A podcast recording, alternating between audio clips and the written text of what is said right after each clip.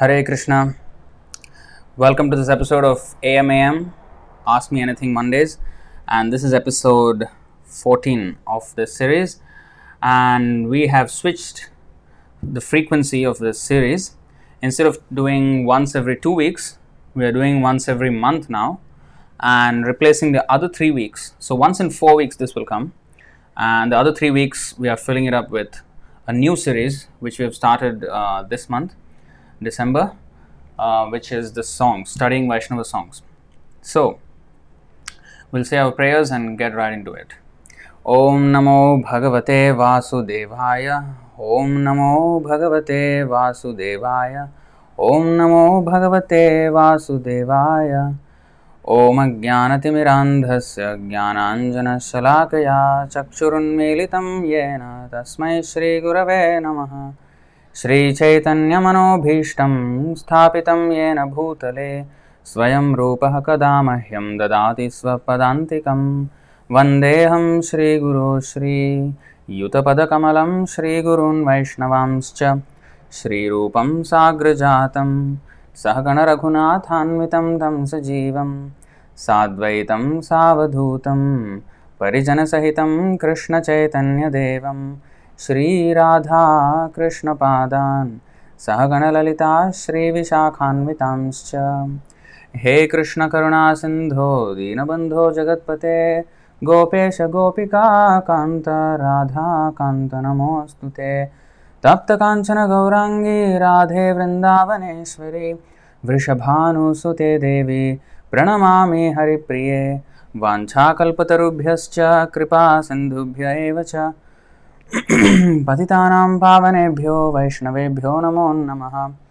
नम ॐ विष्णुपादाय कृष्णप्रेष्ठाय भूतले। श्रीमते भक्तिवेदान्तस्वामिनिति नामिने नमस्ते सारस्वते देवे गौरवाणी प्रचारिणे। निर्विशेषशून्यवादी पाश्चात्यदेशतारिणे।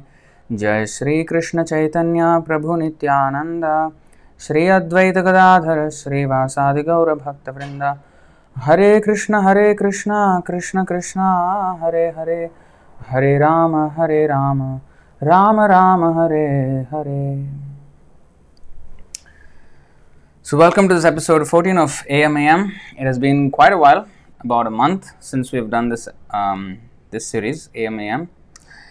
Anyway, now the, now it's going to be once a month, and the other other three Mondays are going to be studying Vaishnava songs.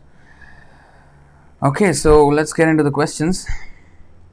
So, before uh, addressing the Facebook questions that we have uh, that we have sent the link for we are going to answer some of the questions which came uh, as comments in the YouTube videos, some of the latest videos, and in the last AMAM session, something like that.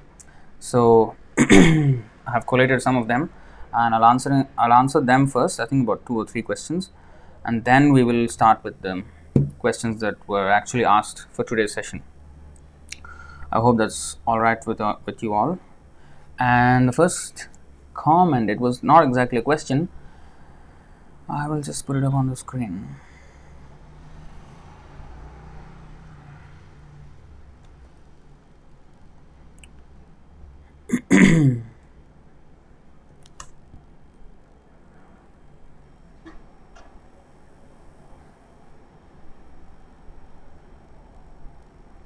uh, question from Jose Re- Regalado.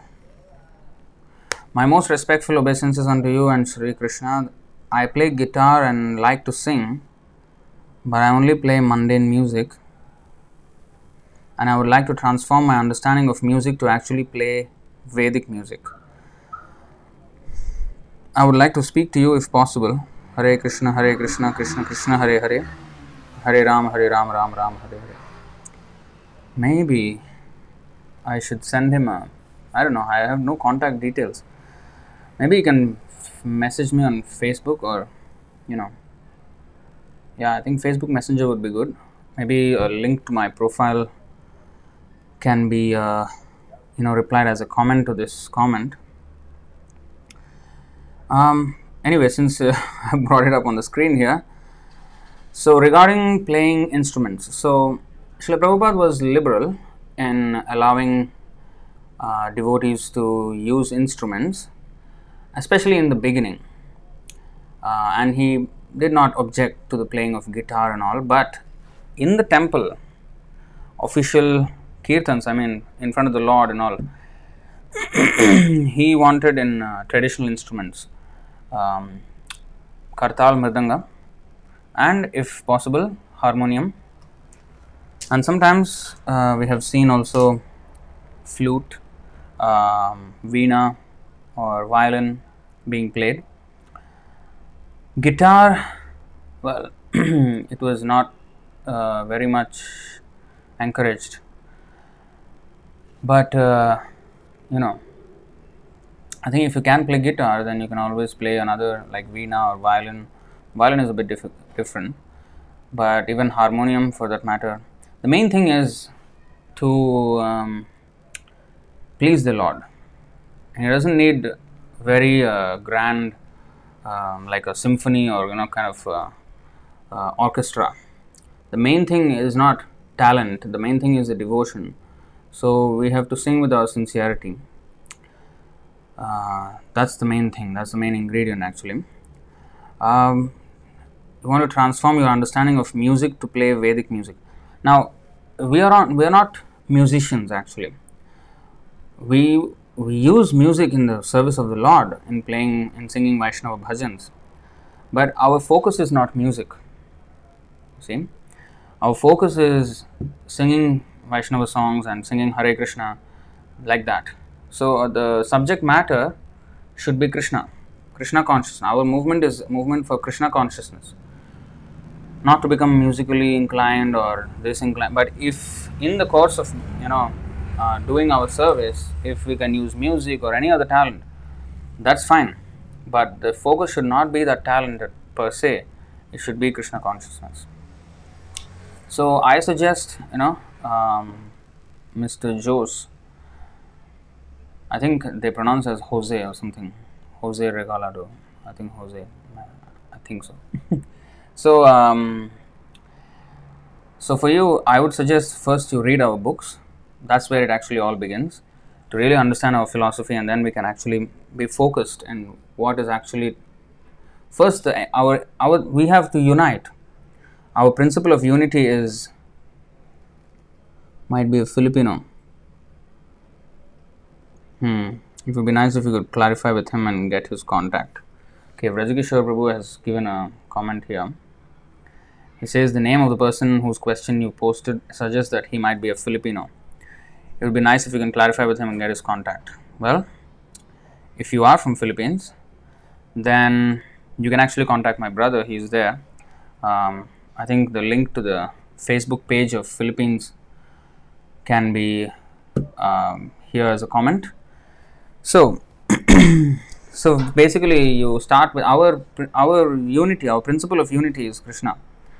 So it is all centered on Krishna, and then of course you can you know you can play your musical instruments, but again the focus should be Krishna.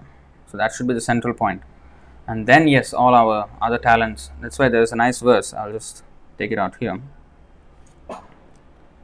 Srimad Bhagavatam, first canto, fifth chapter, verse number 22. इदं हि पुंसस्तपसः श्रुतस्य वा सृष्टस्य सूक्तस्य च बुद्धिदत्तयोः अविच्युतोऽर्थः कविभिर्निरूपितो यदुत्तमश्लोकगुणानुवर्णनम् Learned circles have positively concluded that the infallible purpose of the advancement of knowledge namely austerities, studies of the study of the Vedas, sacrifice, chanting of hymns, and charity culminates in the transcendental descriptions of the Lord who is defined in choice poetry. So, um, when we say advancement of knowledge, all aspects of knowledge, and music is one of them. Hmm? So, everything, the infallible purpose of all these things should be the glorification of the Lord. So, if you can understand this principle, then that will be very uh, helpful for everyone. So, next.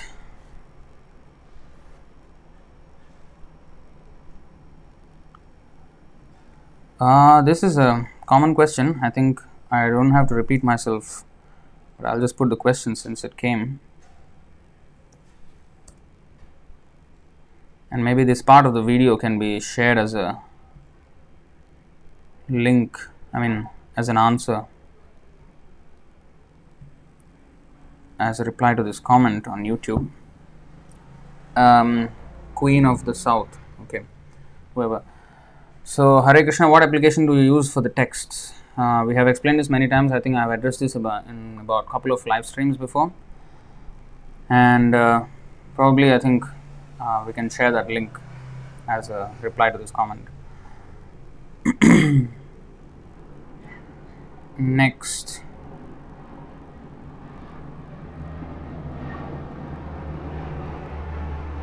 Okay this is a question by adit vijay. Let's put it up on the screen. So the question is hare krishna prabhu dandavat pranam. Prabhu at 132 actually this is uh, regarding a this is regarding a video a wisdom bites video which is part of a lecture video uh, the wisdom bites was titled the futility of trying to enjoy lakshmi without narayan. So he is actually referring to that video. Anyway he said it is said that ravan wanted to enjoy sita but then some say that ravan was a good devotee of shiva and was a man who followed the principles and respected women. So he never wanted to enjoy sita devi. Rather he took her away as he was angry on lord ramachandra. So do you understand this prabhu? Or how do we understand okay. So i think it's uh, i don't know where you heard it from but it's absolute nonsense. Um, ravana never respected women. He in fact was raping every woman that he could until he was cursed by um, nalakuvara um, who was the son who was the son of uh, kuvera. Because he raped his wife rambha and after that nalakuvara cursed him that whoever whichever woman he touches and tries to rape her he will immediately fall down dead. And for that reason he did not touch or he did not try to sexually uh, abuse. Although he took away sita he did not try anything sexual with her until he received her confirmation also. But she of course he never got it. She he wanted to get her uh, what is it called? Uh, what is the word for that? Um, i mean consent consensual? I don't know. Uh, it's like both of them agree kind of thing. So only if the woman agrees will he will he have a relationship with the woman. So that's why he was keeping her in the ashokavan and he was trying to get her uh, approval but he never got it. In fact he was cursed as you know as a as a reply he got cursed. And therefore he became i mean he was ruined by the curse of mother sita. So uh, he is see good devotee of shiva doesn't mean that he is actually a good person. That's why two kinds of people द्वौभूत सर्गो लोकेस्मिन् दैव आसुर एव च। विष्णु विष्णुभक्त स्मृतो दैव आसुरस्त द्विपर्ययः so two kinds of people are there in this world one is godly one is demoniac और one is saintly one is demoniac the saintly people are those who are devotees of Vishnu and every anyone who is against Vishnu is a demon so you may be I mean anyone may be devotee of any demigod Actually, that's not devotee. Devotee means he devotes himself. But in order to get something in return as a boon, that is not a devotee. He is just like a merchant. He does all these austerities to satisfy the demigods, but then he gets those uh, benedictions and he becomes proud. That is, um, you know,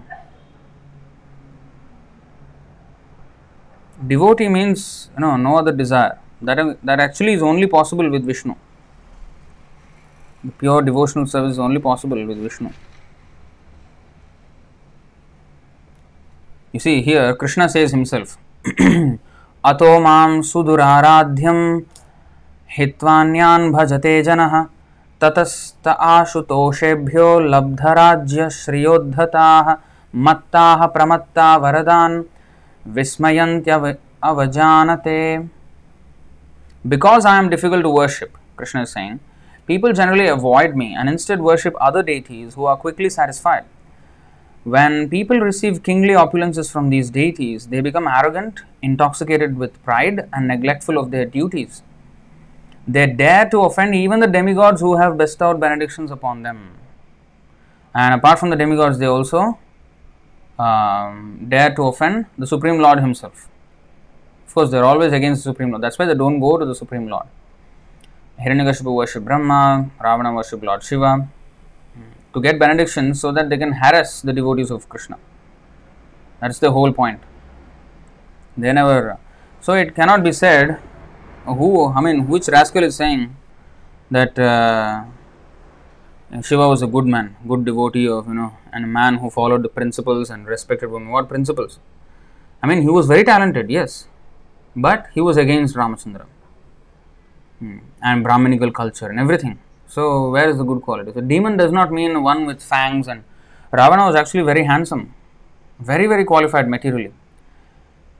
Musically, also, he was very talented. Everything he was talented. His biggest problem was he was against Ram. He was against the Supreme Personality of Godhead. So, that was his biggest problem. So, why he was angry with Ramachandra? For what? You say that he he never wanted to enjoy Sita, rather he took her away as he was angry on Lord Ramachandra. So why should he be angry on Ramachandra? Did you read Ramayana? The whole point was that uh, his sister Surpanaka was her nose was cut and she went to complain to Ravan. Of course, she went to you know Khara and Dushan, and they fought with you know Ram and Lakshman, and of course they were killed. And after that, uh, when Ravan was uh, made known these things, then he was slightly angry, but it did not incite his anger to the level that he would actually would uh, pick up a fight with Lord Ramchandra. Even he seeing his sister's nose cut, he was not that incensed. I mean, he was angered pretty much, but his desire to actually go to Ramchandra, there was no incentive for him. But when the sisters, knowing his, um, you know, uh, demoniac mentality and his uh, weakness for women, said that, Oh, Ramachandra's wife is very beautiful. She is the most beautiful woman I've ever seen. So, when he, she described her like that, Sita, then his interest came. His interest became very focused. Yes, now I have to get into this act. So, that's how he in fact started. So, how can you say that he was angry? He was angry on Ra- Ra- Ramchandra. He just wanted to enjoy Sita. That's his main purpose. Ang- anger on Lakshman and Ramchandra was secondary actually. His enjoyment was the first. Hmm.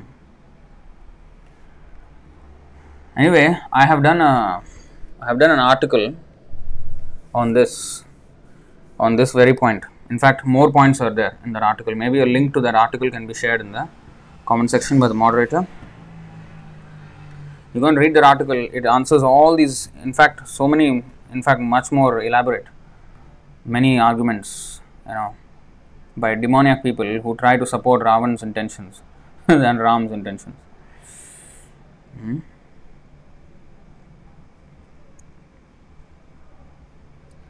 next this is from okay this is something else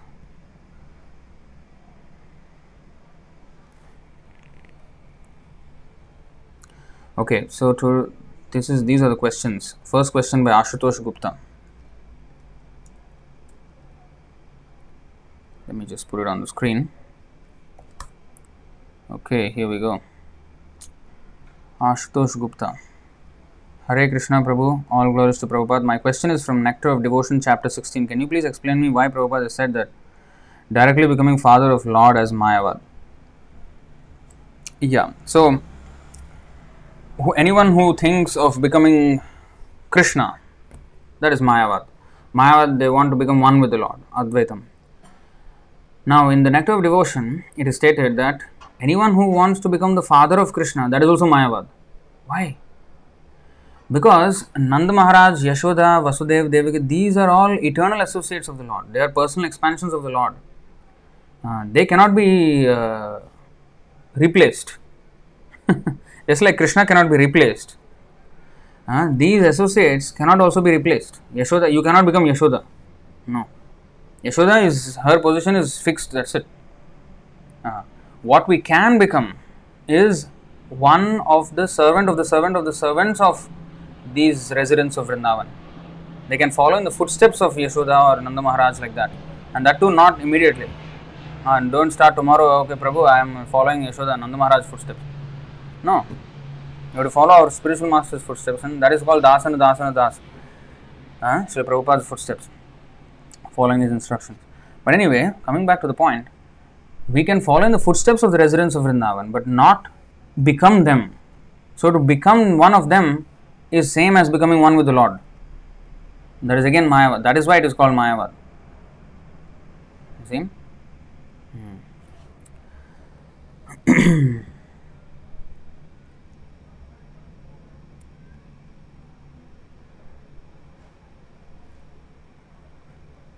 Next,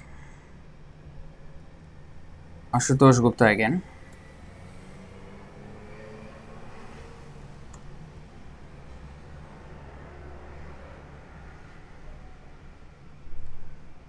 A second question is from the 18th chapter of Nectar of Devotion. In the last few pages in the chapter, Prabhupada discussed about para and shadow attachment. Could you please explain the difference between the two? Uh, last few pages in the chapter. Chapter 18. Let's see. I think I, I kind of understand what is that about.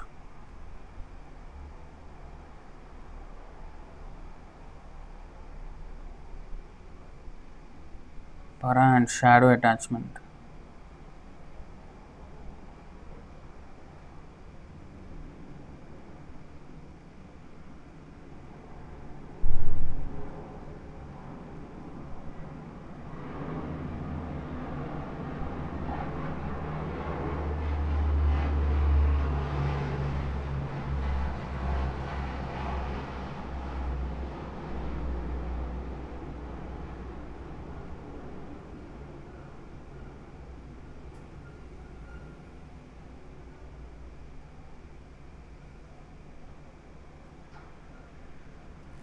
Hmm.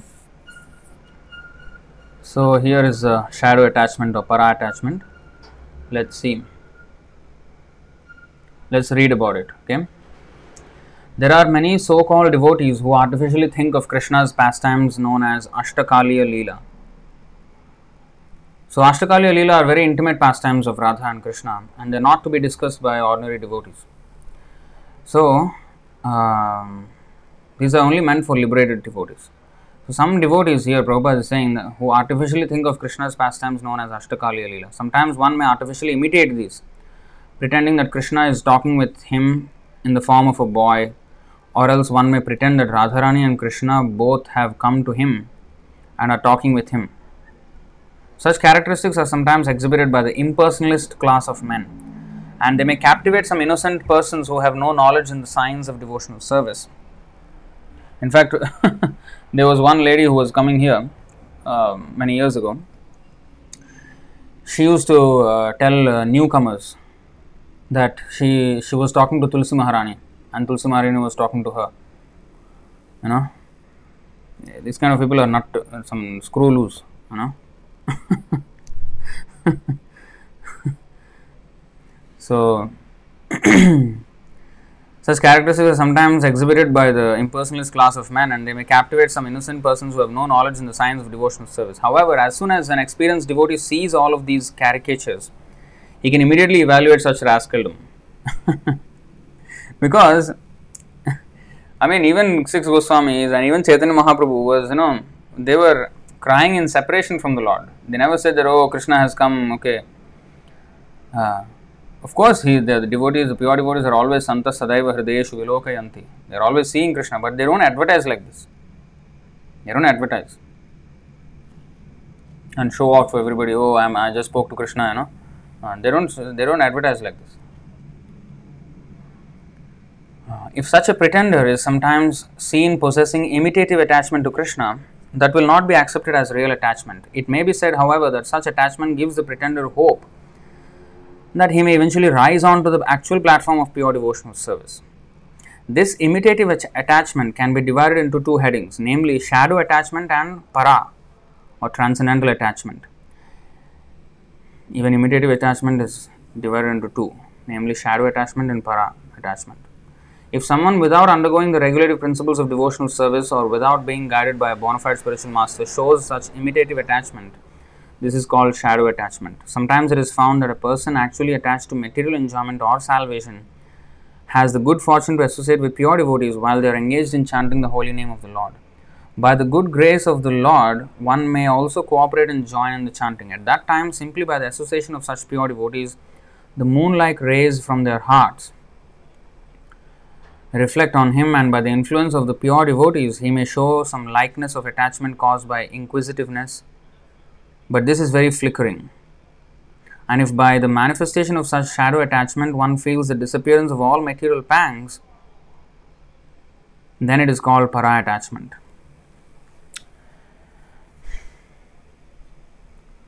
Such shadow attachment or para attachment can develop if one associates with a pure devotee or visits holy places like Vrindavan or Mathura. And if an ordinary man develops such attachment for Krishna and fortunately performs devotional activities in the association of pure devotees, he can also rise to the platform of pure devotional service. The conclusion is that transcendental attachment is so powerful that if such attachment is seen manifested even in some common man, by the association of a pure devotee, it can bring one to the perfectional stage. But such attachment for Krishna cannot be invoked in a person without his being sufficiently blessed by the association of pure devotees. So, um, okay, this is. Uh,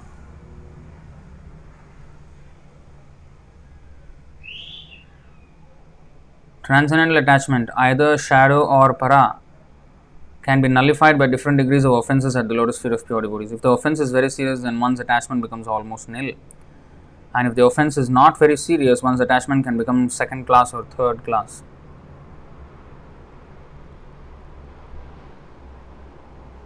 If someone becomes attached to the principles of salvation or to merging into the existence of, the Brahma Jyoti, his ecstasy is gradually diminished into shadow and para attachment or else transform into the principles of ahangrahopasana. This ahangrahopasana describes a living entity when he begins spiritual realization by identifying himself with the Supreme Lord.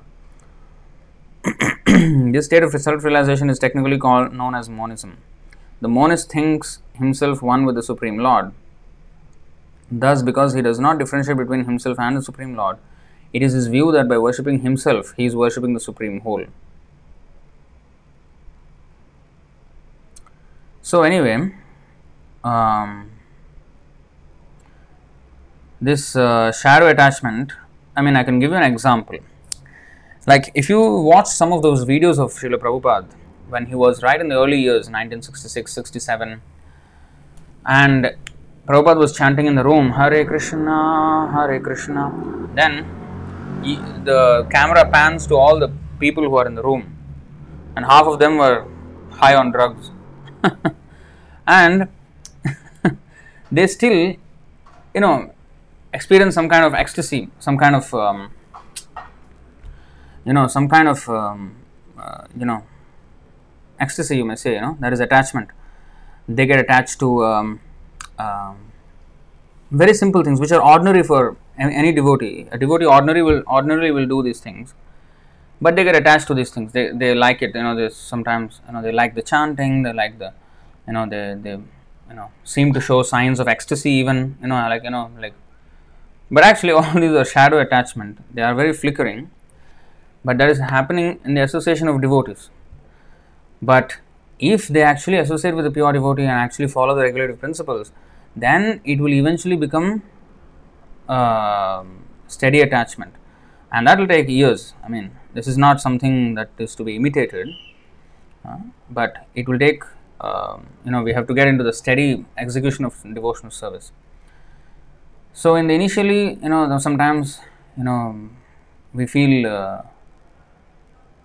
so, I mean, how to say excited you know because something very new and we feel excited about everything in devotional service we look at the painting i, I remember myself I used to look at the paintings and I was like, wow, what kind of paintings are these? You know, so nice. And I was just keep on staring at the paintings in the beginning years. You know, when I just joined, just before I joined actually, uh, I used to look at all the paintings of Srimad Bhagavatam. I used to there is there was a website I think srimadbhagavatam.org or something like that. I used to in my polytechnic when I was studying actually in college. At that time, I used to go to the e-learning room and I used to open the internet browser.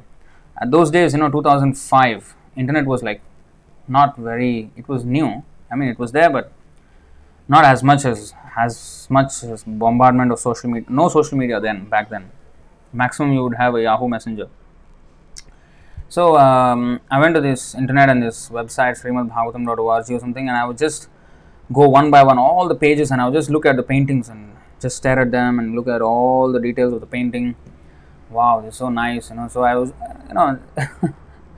so now, of course, I, I don't have time to look at those paintings so much, but we get busy with service. So, you know, different aspects of Krishna consciousness sometimes even the smell of the incense when you come into the temple wow you feel ecstatic you know you feel so all these things are there and sometimes we see also that devotees when they leave devotional service and return after many many years you know again when they enter the temple that smell of the incense will bring back nostalgic memories of you know when they were in devotional service and all those activities that they did.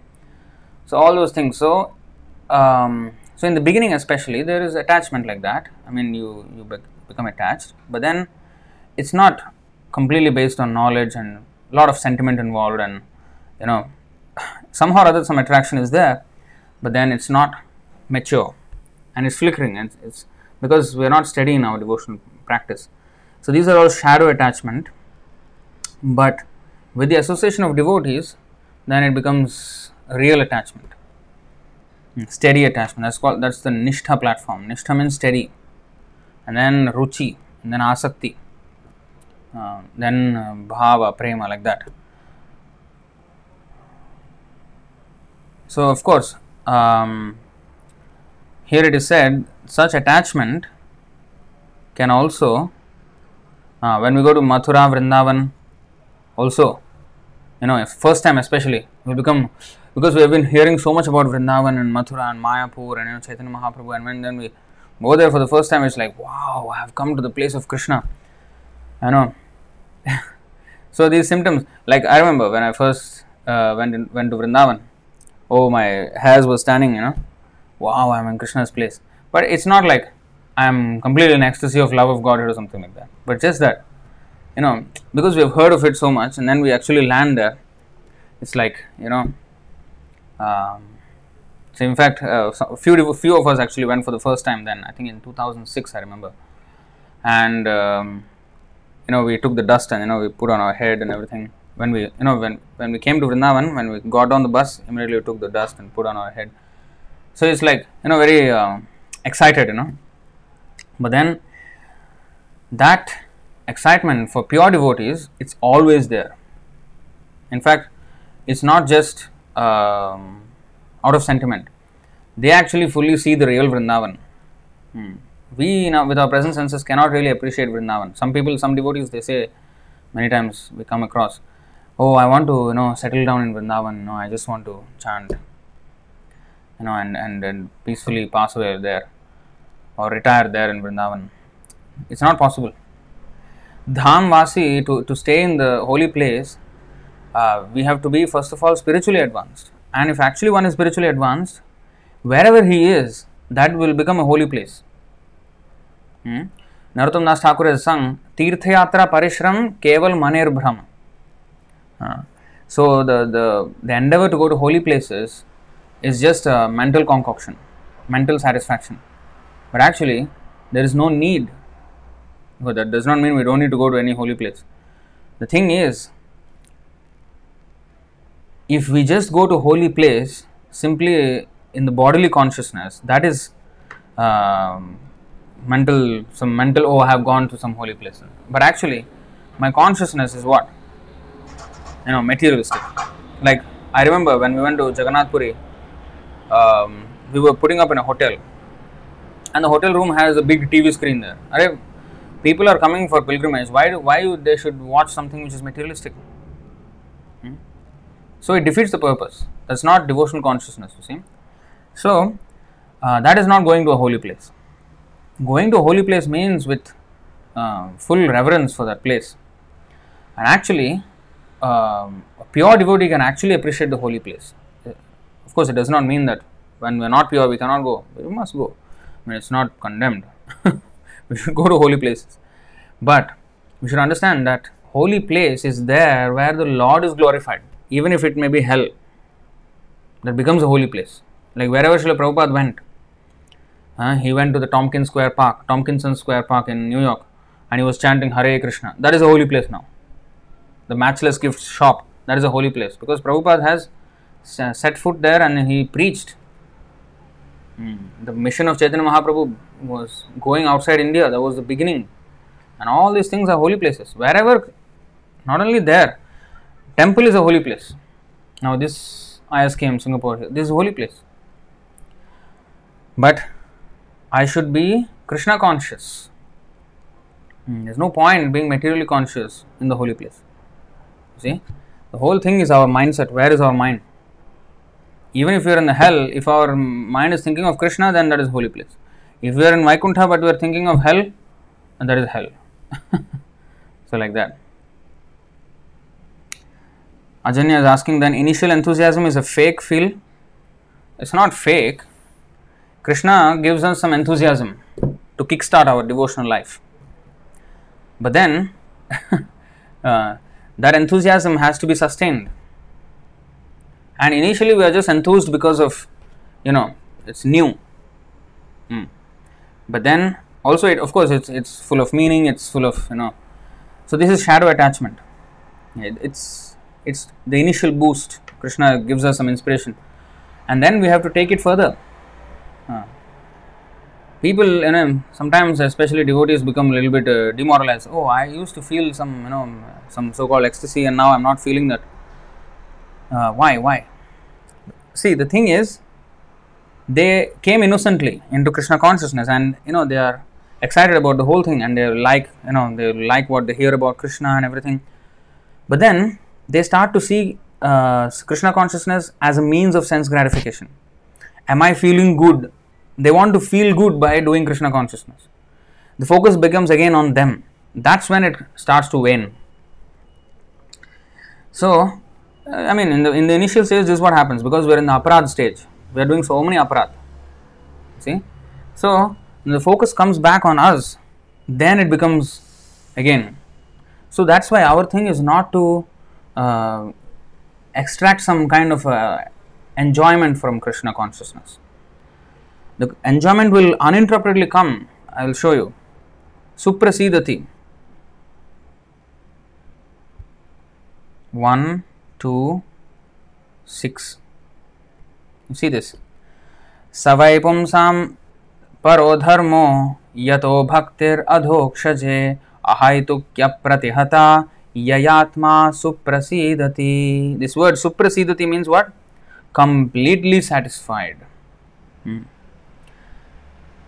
The supreme occupation, dharma for all humanity, is that by which man can attain to loving devotional service unto the transcendent Lord. Such devotional service must be unmotivated and uninterrupted to completely satisfy the self. So, in the beginning, we become enthused, right? So, but the thing again, because we are conditioned to always seek happiness in everything. Anandamaya abhyasa, we want hap- we want to be happy, that's natural. But we want it in a selfish way. The actual process of getting happiness is to satisfy Krishna, and then Krishna will in turn satisfy us. Like the finger, if it wants nourishment, it must food, put food into, inside the stomach, and then the stomach will nourish the finger. But if it wants to directly eat the food, the finger, if the finger wants to eat the food, it cannot. It will be frustrated in its attempts. So, this directly trying to seek pleasure, that is wrong. So, when even when we come to Krishna, when we feel that pleasure, and then suddenly when we want that pleasure, then it is again we becoming selfish. We don't care about Krishna. We want Krishna to give us pleasure. When I am chanting Hare Krishna, I want to feel happy. So that um, using it as a means of um, mental um manoranjan, you know, like um, what is it called? Entertainment. That then Krishna will um will not allow himself to be enjoyed. So then we start to contemplate, hey, why, why this happened? So because these are all offenses, there are so many offenses to be avoided. So there are nama Aparad, Seva Aparad, Dham Aparad, Vaishnava Aparad. Uh, what is that? Um, what is that? Uh, so deity worship actually comes under Seva Aparad. So all these aparads are there which we need to avoid. So then we guess, yes, again get the. That, that's what. That is the Nishtha platform. I think. Let me, for those of you who haven't seen the verse, many of you have seen, but let me just show this.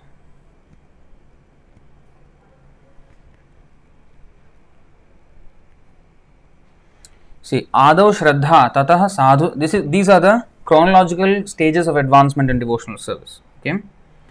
Adav means first Shraddha, Tatah Sadhu Sangha, Atha Bhajana Kriya, Tato Anartha Nivritti Syat, Tato Nishtha, Ruchis Tatah, Tatah हाँ अथ आसक्तिस् ततो भावस् ततः प्रेमाभ्युदञ्चति साधकानामयं प्रेम्णः प्रादुर्भावे भवेत् क्रमः See, in the beginning there must be faith, ado shraddha. Then one becomes interested in associating with pure devotees, sadhu sangha. Thereafter one is initiated by the spiritual master and executes the regulative principles under his orders. This is bhajana kriya. Serious engagement now. Steady, regular engagement, you know.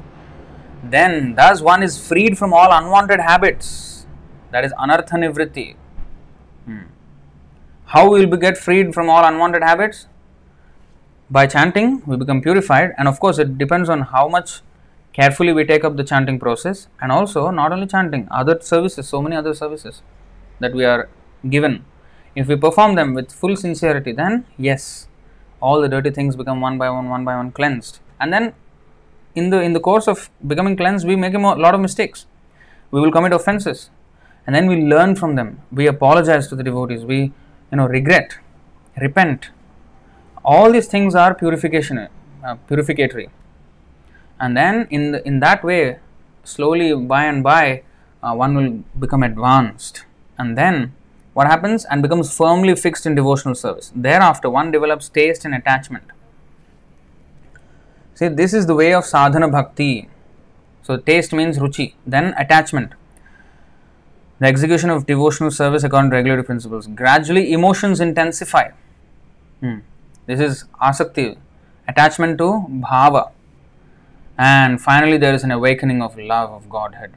This is the gradual development of love of Godhead for the devotee interested in Krishna consciousness. So, these are all stages. So, um, unless we come to the Nishtha platform, we cannot be steady in our practice and steadily avoid offenses. That's why Bhaktivinoda Thakur actually prays to Krishna. When will I come to that stage where I will never commit offenses and always um, meek and humble and always be able to relish the uh, mellows of the holy name, being fully absorbed in service attitude. Of course, he is already on that stage, but he is considering himself a neophyte. In his humility, he is writing like that, and also he is teaching us to actually um, pray for such perfection. Siddhi Lalasa, it is called. The greed for perfection. Mm.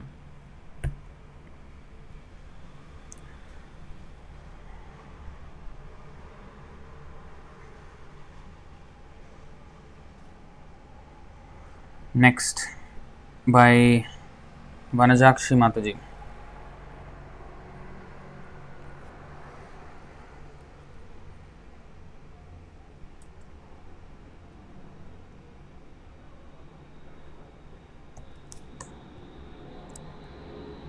so the question is interesting question Hare Krishna Prabhu ji दंडवत प्रणाम all glory Sushil Prabhupada And you, Prabhuji, referring to Srila Prabhupada, sorry, Srimad Bhagavatam 1.17.38 and 39. Most of the Matajis love to wear gold ornaments and use fancy leather bags, but Kali stays in both of them. it just doesn't stop here. Often we put makeup using many kinds of cosmetics which would be rendered animal fat. Prabhuji, how about silk saris which makes Matajis look grand and beautiful? Again, they are also made out of killing many, many silkworms. Prabhuji, kindly shed some light keeping the interest of all the Matajis. Hare Krishna, Prabhuji. Good question. So, firstly, uh, referring to 117, 38 and 39, let's go there. And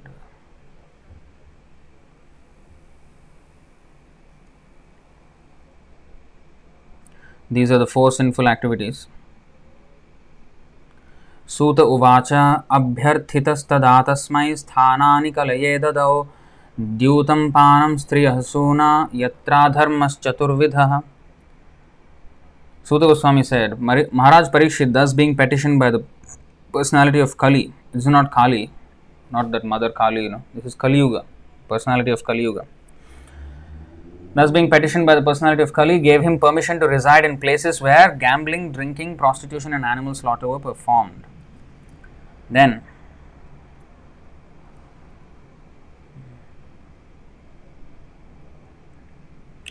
पुनश्च याचमानाय जातरूपमदात् प्रभुः ततोनृतं मदं कामं रजो वैरं च पञ्चमम् the personality of Kali asked for something more, and because of his begging, the king gave him permission to live where there is gold, because wherever there is gold, there is also falsity, intoxication, lust, envy, and enmity. So, basically, where the, these four uh, sinful activities are there, and then where gold is there, then all the other four, four sinful activities are there falsity, intoxication, lust, envy, and enmity. So, uh, anritam, these words, anritam, falsehood, madam, intoxication, kamam, lust, you know, all these things, vairam, enmity, or envy. So, actually, if you go to this uh, 117.24,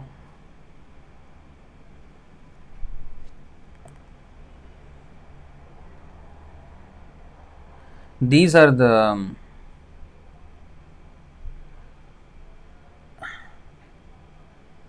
these are the uh, what is that pillars of religion tapah shaucham daya satyam these are the four pillars of religion tapah shaucham daya satyam इति पादाः कृते कृताः अधर्मांशैस्त्रयो भग्नाः स्मयसङ्गमदैस्तव in the age of सत्य truthfulness. Your four legs were established by the four principles of austerity, cleanliness, mercy, and truthfulness.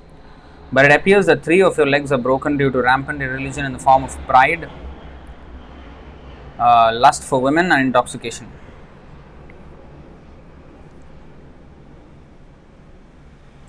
So, the four principles, I mean, the four regulative principles that we have, four prohibitions no meat eating, no illicit sex, no gambling, no intoxication protect the four pillars of religion so, no meat eating means that will um, foster mercy, yeah? daya. No illicit sex that promotes cleanliness of thought inside and outside. Um, that is saucham.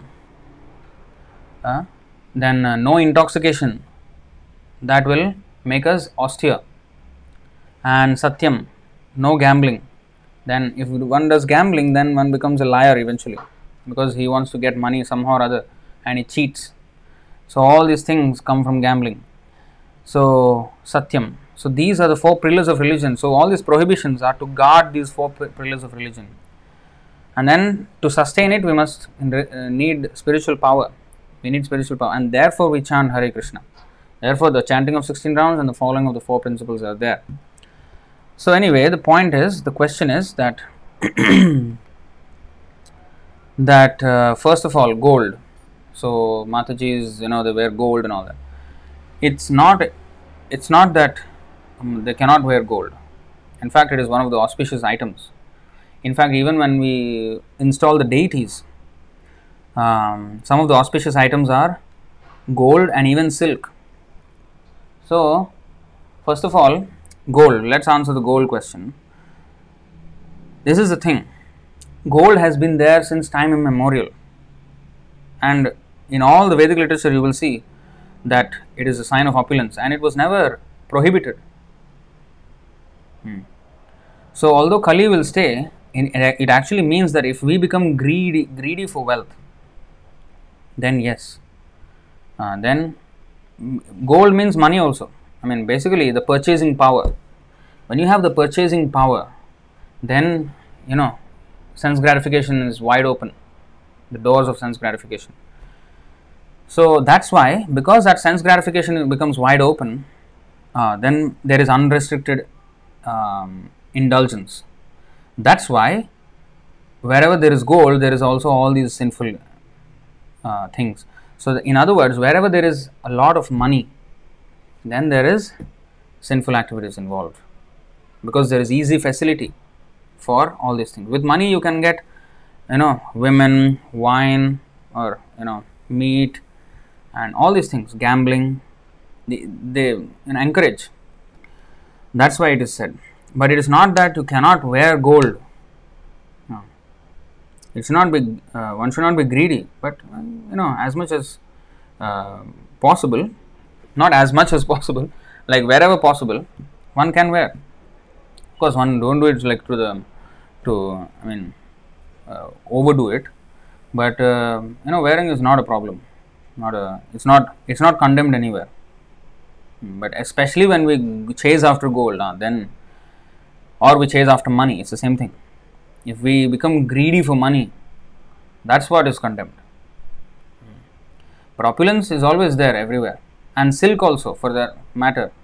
Silk is uh, the silkworms are used, but even silk is considered an auspicious item, even to be offered to the Lord.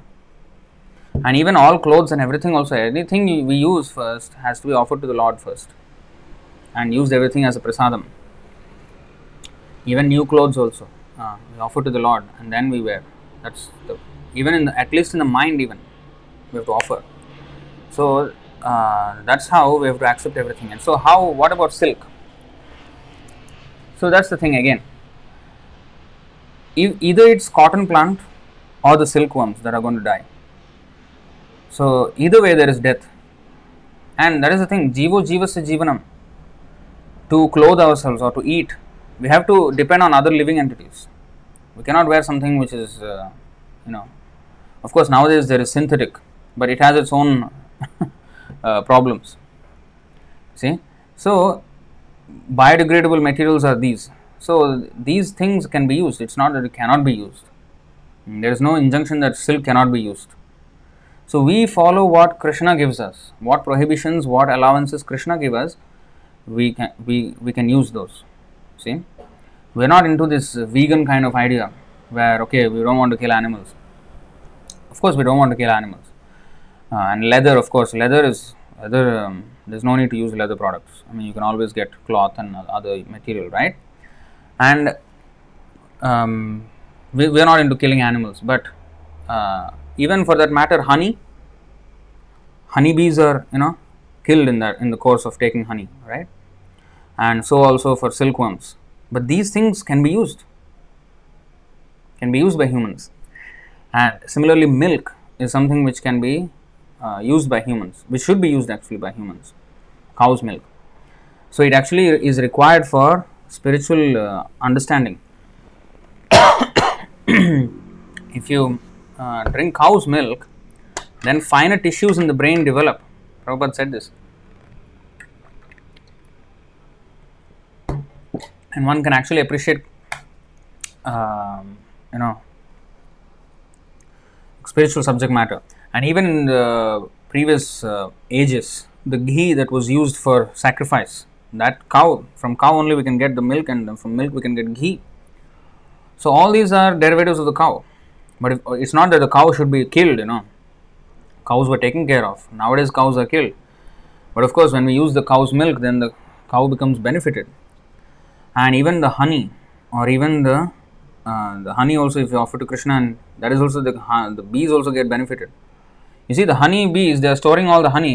They are not going to eat all the honey, you know. They just keep on storing, keep on. They they eat a little bit, but mostly they keep on storing. Hmm. So wherever it is allowed by Krishna, that can be used. And silk also. In fact, silkworms, even if you don't kill them, what they do is they create this cocoon and they kill themselves.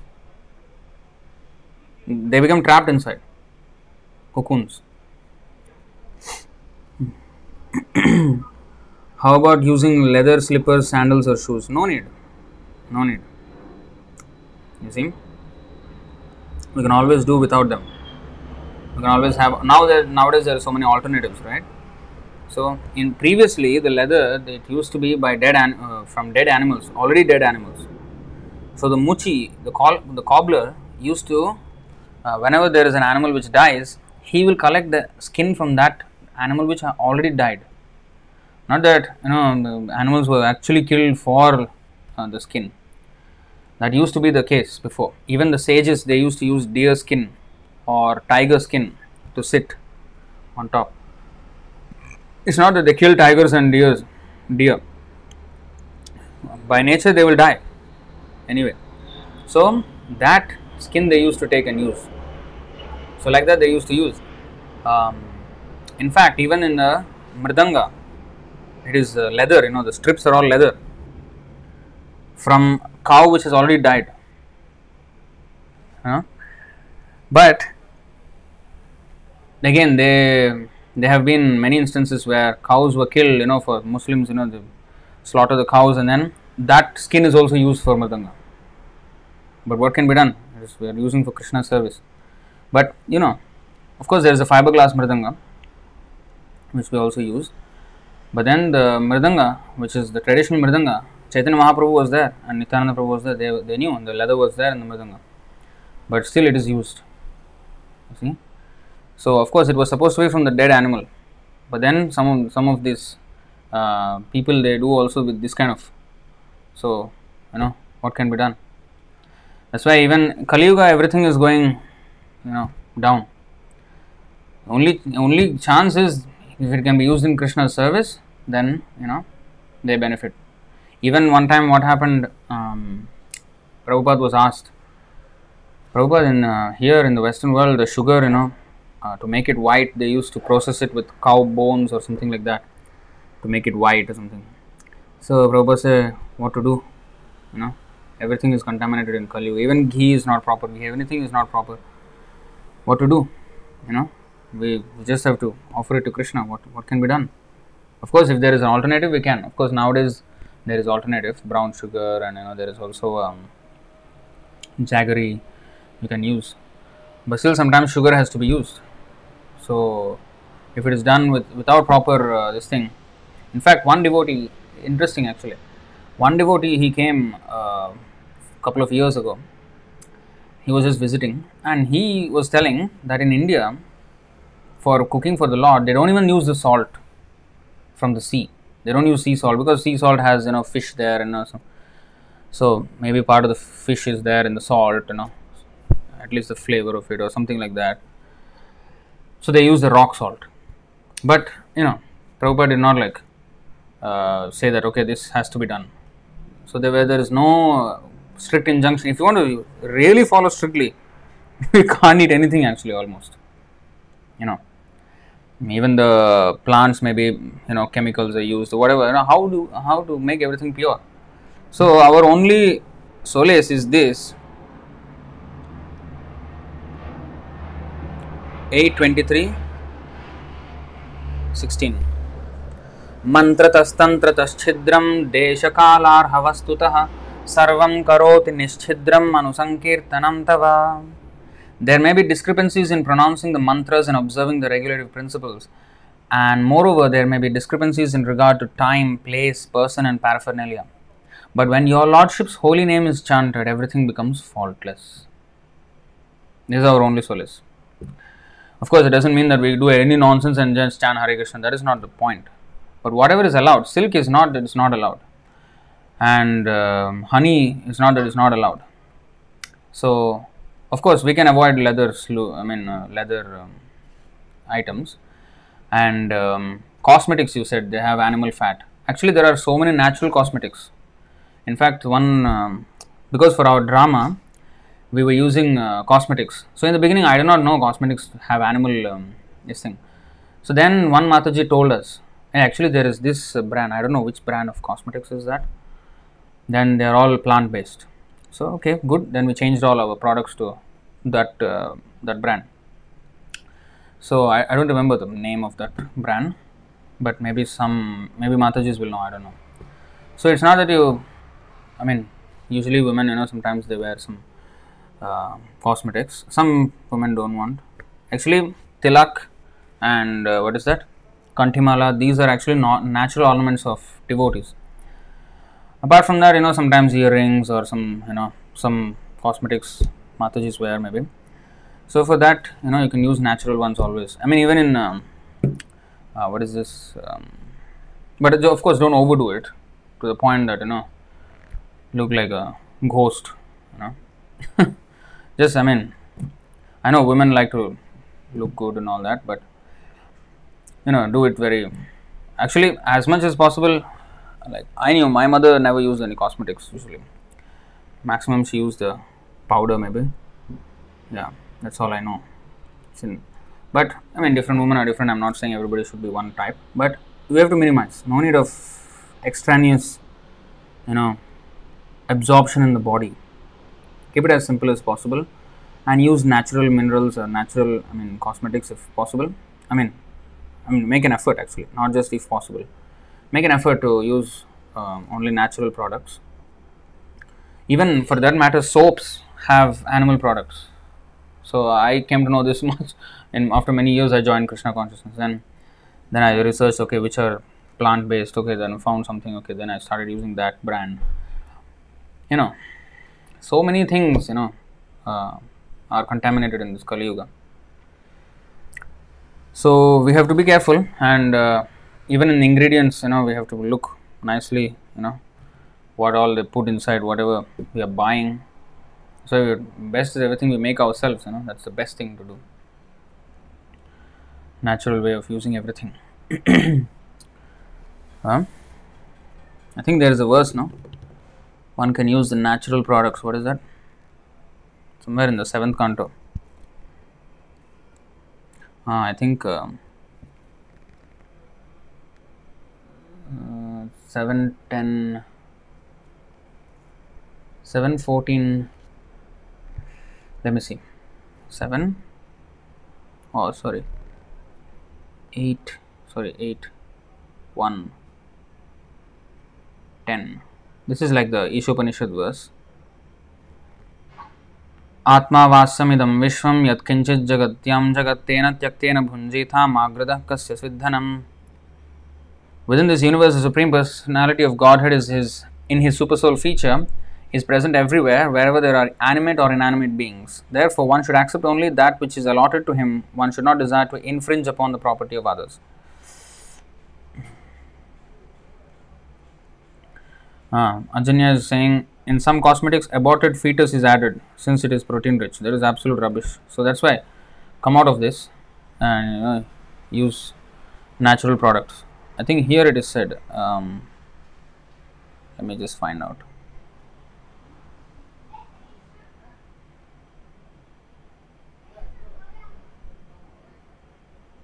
okay okay just give me a second here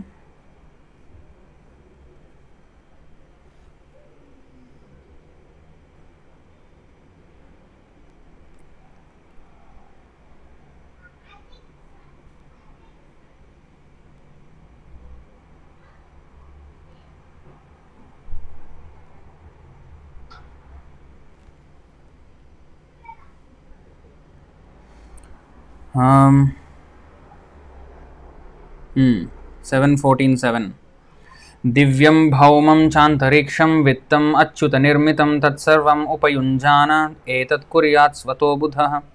The natural products created by the supreme personality of godhead should be utilize to maintain the bodies and souls of all living entities the necessities of life are are of three types those produce from the sky from rainfall from the earth, from the mines, the seas, or the fields, and from the atmosphere, that which is obtained suddenly and unexpectedly. Now, even um, talking about this, even pearls are used. You see, in fact, Krishna gives the example Sutre Manigana Eva in the Bhagavad Gita 7 chapter 7th verse.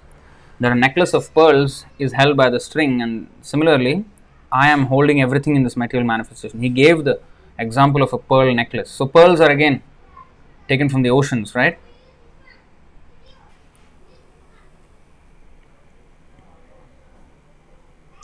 Everywhere now in Singapore is sanitizer. Do use it often. yeah, again it has alcohol, but sometimes I mean we are not uh, we are not getting intoxicated with the with the sanitizer. So, you know, medicines might contain meat products. You know in fact, the test on animals also medicines. But some things you cannot avoid. You see, something uh, how you don't want to use anything. Prabhupada said, if you you know, if you're having a headache or a fever, just take the medicine and get back to your service. Oh, maybe make a research whether this Panadol, mm, you know, or paracetamol, whatever it is, whether it was used in uh, on rats or on monkeys or whatever. Or if it is used, I will not take. I mean, come on, just be practical and take the medicine and get back to service. So, if we actually scrutinize everything, this ha- that's why it is clear. What is that? What is that? I'll show you. We'll come back to this verse because I think it's important. Um, yeah, this verse 12 3. कलेर्दोषनिधे राजन् अस्ति हि एको महान् गुणः कीर्तनादेव कृष्णस्य मुक्तसङ्गः परं व्रजेत् My dear king, although Kali Yuga is an ocean of faults, there is still one good quality about this age. See, Kali Yuga is a Kaler Doshanidhe Rajan. It is an ocean of faults. Kali Yuga is an ocean of faults. Everything is faulty in this Kali Yuga. There is one good quality about this age. Simply by chanting the Hare Krishna Mahamantra, one can become free from material bondage and be promoted to the transcendental kingdom. Even when we are walking, we are killing some, you know, ants or some insects. And even when we are cooking, we are killing something. Sometimes even when we, we, we may uh, kill some cockroaches or some, you know, some, you know, mosquito. Here, if you don't kill the mosquito, you will get fined, you know, in Singapore. Of course, you cannot put any uh, stagnant water and breed mosquitoes. Yeah. So, uh, if you if you if if there are mosquitoes and you don't kill, you get fined. The NEA, National Envi- Environment Agency, they will come and find you. So, what to do?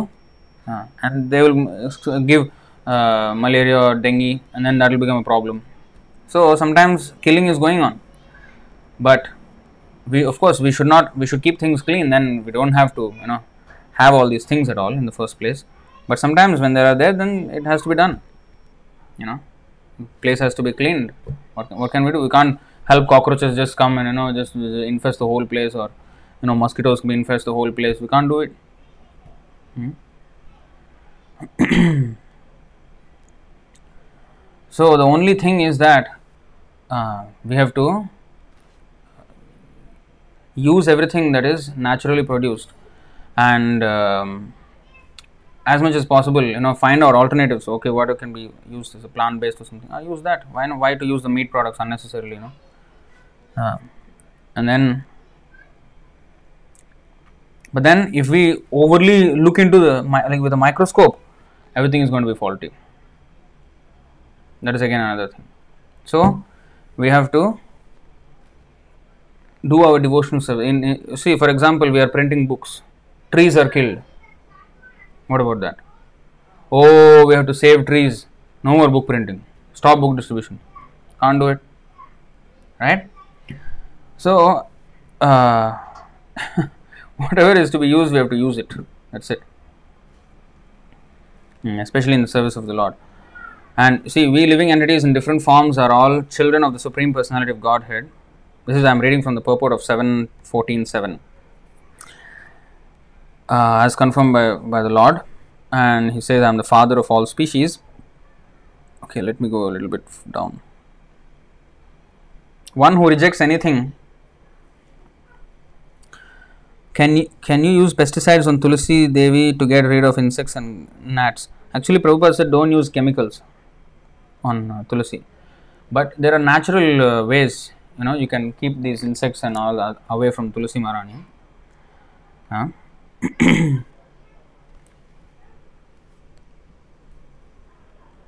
so again uh, I think uh, here also Pavaneshwar Prabhu uses natural only natural this thing. He doesn't use chemicals. Prabhupada they said don't use chemicals on Tulsi Maharani see?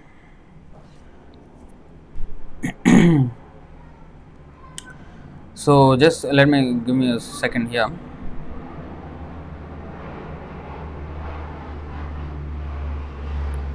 So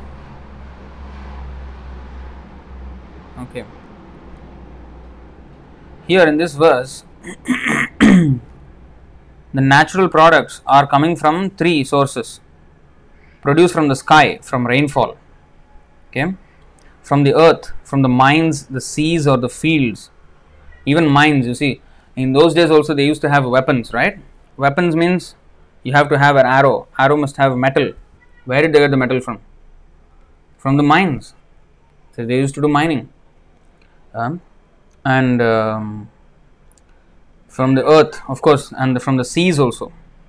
The pearls are from the seas.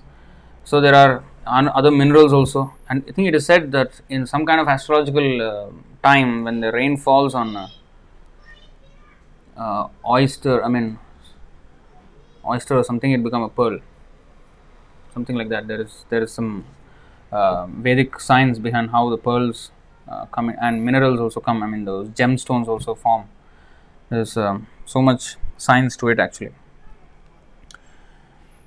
And even fields we are uh, i mean even for vegetation even vegetables also so many plants are killed. Again we cannot avoid some things. Uh, so whatever is allowed by krishna in krishna consciousness by krishna for our use that we can use. That's why this is actually very uh, perfect way that you know we have seen this verse now this one Ishopanishad and this one this bhagavatam 8 1 10 आत्मा वास्यमिदं विश्वं यत्किञ्चित् जगत्यां जगत्तेन त्यक्तेन भुञ्जीथा मागृद कस्य स्विद्धनम् Sunita Sharma is asking what natural pesticides can you use for Tulsi Devi? Actually, you know what, I am not very uh, conversant with this science. Pavaneshwar Prabhu, who is our devotee here, he knows better what is the exact thing that he uses. Um, what I will do, I will find out and um, put it as a comment. Hopefully that will help. I think there is a book also, uh, How to Take Care of Tulsi Maharani by, uh, I guess, Govinda Dasi Mataji, uh, Prabhupada disciple. And uh, she took a lot of instructions from Srila Prabhupada, and uh, she was very, she was known for growing tulsi, and she used to distribute to all the temples back then in the 70s. So I think she has written a book, Caring for Tulsi Maharani, or something like that. There is a book. You can actually get that, and all the guidelines are there. Okay. But the I mean the specific question, what natural uh, pesticides, I will ask from Prabhu, and uh, I will I will put here as a comment after this session, maybe tomorrow. Okay, kindly excuse me on that. Um, so, veganism is um, you know distorted. It's actually it actually lacks reasoning. It, it it has good sentiment, but because it is not guided by shastra, it lacks. Uh, it, it actually contradicts itself because killing is what they are against, but killing is there in the plant life also. So how can they actually you know avoid violence so the actual process is this in the Ishopanishad and here within this universe the supreme personality of godhead is in his supersoul feature is present everywhere wherever there are animate or inanimate beings. Therefore one should accept only that which is allotted to him. So whatever is allotted to us humans for our sustenance for example the tiger is allotted meat. Tiger is not going to come and eat your grass and you know whatever. He is not going to eat that. He is going to eat only meat. That is allotted for him. So, similarly, humans, what is allotted for us? We have to use that and not encroach upon other things which we don't need and which we, you know, which are not allotted for us. So, what are allotted, what are not allotted, these are all listed in the Manu Samhita and such Dharma Shastras. And in our uh, Bhagavatam, we can see what, you know, so we always see silk. Krishna always wears silk. You see? Uh, in fact, recently I made a song about Nityananda Ashtakam. There also Neela Patta Vasa Shobhitam. He, um, he wears a blue color silken cloth on his waist. Uh, Nityananda Prabhu. So, I mean, Patta means silk. So, silk is, you know, is used, is, is some one of the things that can be used by humans. So, we have to use what is allotted for us. See? Uh, whatever is not allotted, even honey for that matter, you know, like that. So these things and milk and milk these are allotted for us so that we can use. So um, Manajakshmaji is saying pesticides of neem maybe I think there are like that yeah. So uh, yeah it's a good question actually because it's good for uh, everyone to understand these things. One should be as much as possible try always look for alternatives and use always uh, the thing that can be used with plant origin. You know, we don't have to use meat products and you know fetus. I mean, come on. Huh? That is definitely out of the question. That we have to use proper things, but some necessary things we cannot avoid. Silk and honey, you know, milk and all these things we cannot avoid. So we have to offer and use. Okay. Uh, next.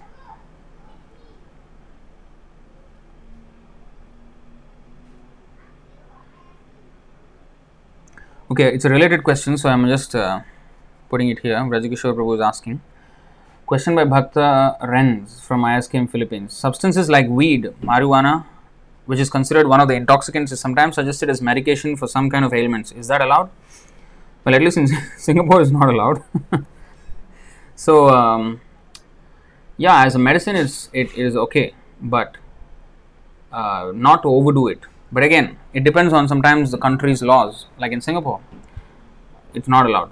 So they have not legalized it, but I think they may, they might be looking at these alternative uh, you know medicines, and if they allow, then that's another thing. As a medicinal license to something like that, if they have some rules for that, that's another thing.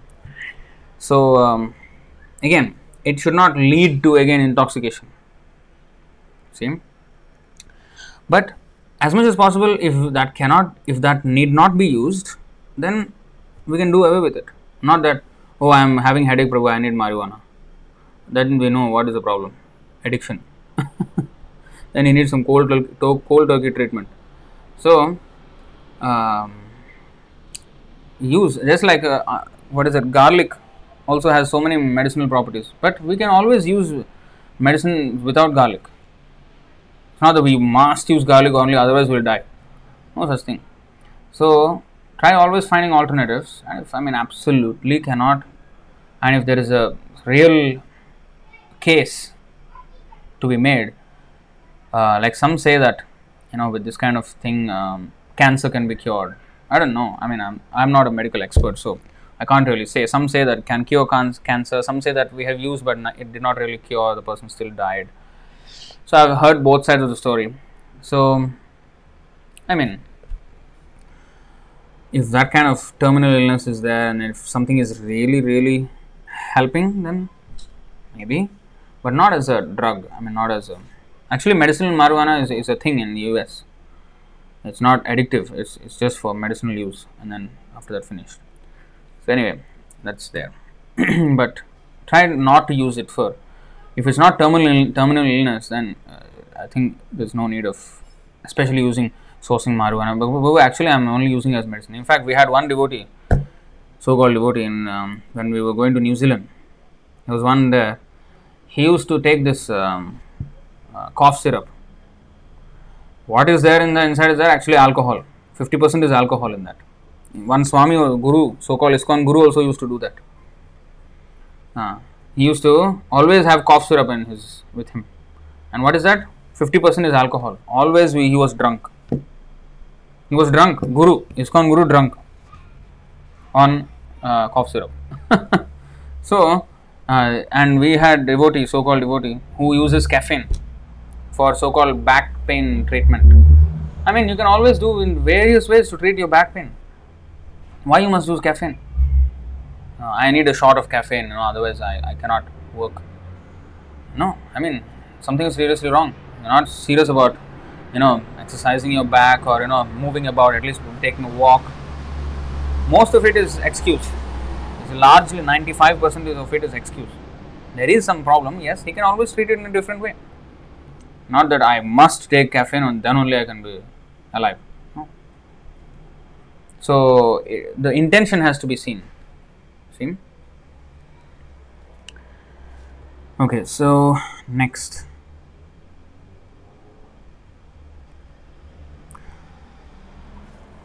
And uh, Sunita Sharma, Mataji, what about COVID vaccine? Well, that's a case, isn't it? So, so some uh, clinical trials they have used some fetus or something, you know, some. But uh, the company clarified that in the vaccine itself there is no fetus cells involved. Um, in the beginning stages they use something. Now, in Singapore, COVID vaccine is not mandatory. It is encouraged but not mandatory. Um, so people, I mean, can use the discretion, but what I'm foreseeing is that see this is still an evolving situation, right? And what I'm foreseeing is that in the coming years, especially in the coming three to five years, starting from 2021, is going to be still not normal, right?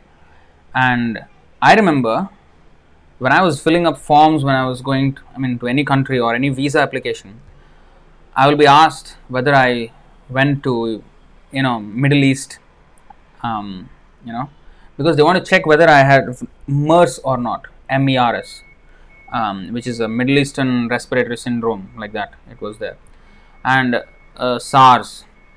This was actually way back. These, you know, these diseases happened like 2002 and uh, SARS, and then MERS happened, I think, to 2010. I don't know when it happened, but years after that, still they were asking these questions whether you went there or not.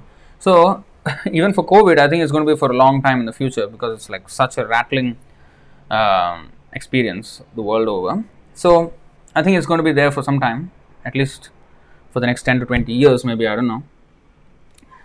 So what is uh, what to do? So what I'm foreseeing is that sometimes maybe they will not even allow us to travel if you don't have a vaccine, or either we take a vaccine which is offered free by the government, or we take this expensive COVID test each time we travel, and only then they may apply. I mean, allow the visa. So, if that has to, if it comes to that stage where traveling for preaching has to be done, and if excessive amounts of money can be saved by taking a COVID vaccine, and of course, again, what are the, what are going to be the side effects of taking a COVID vaccine? Every vaccine will have side effects. So um, different on different people it will act differently. So it's all it's all a very evolving situation. So um, we have to be open and we have to think practically at that time what is going to be you know at that time of travel or whatever when it's going to, when it's all going to resume. So depending on that, decisions have to be taken, and there may be some repercussions like side effects. Usually, until now, they said minor side effects, uh, not like life-threatening side effects but depends also on the pre-existing health conditions of the people who are taking the vaccine so it's all we have to wait and see what is going to happen and anyway travel is not going to resume to its normalcy in at least two to three years i see uh, even this vaccine administration of this vaccine will take at least even in singapore which is so small they're, ta- they're saying only by the end of 2021 will the entire singapore get vaccinated that's their plan. So that's just a small city here.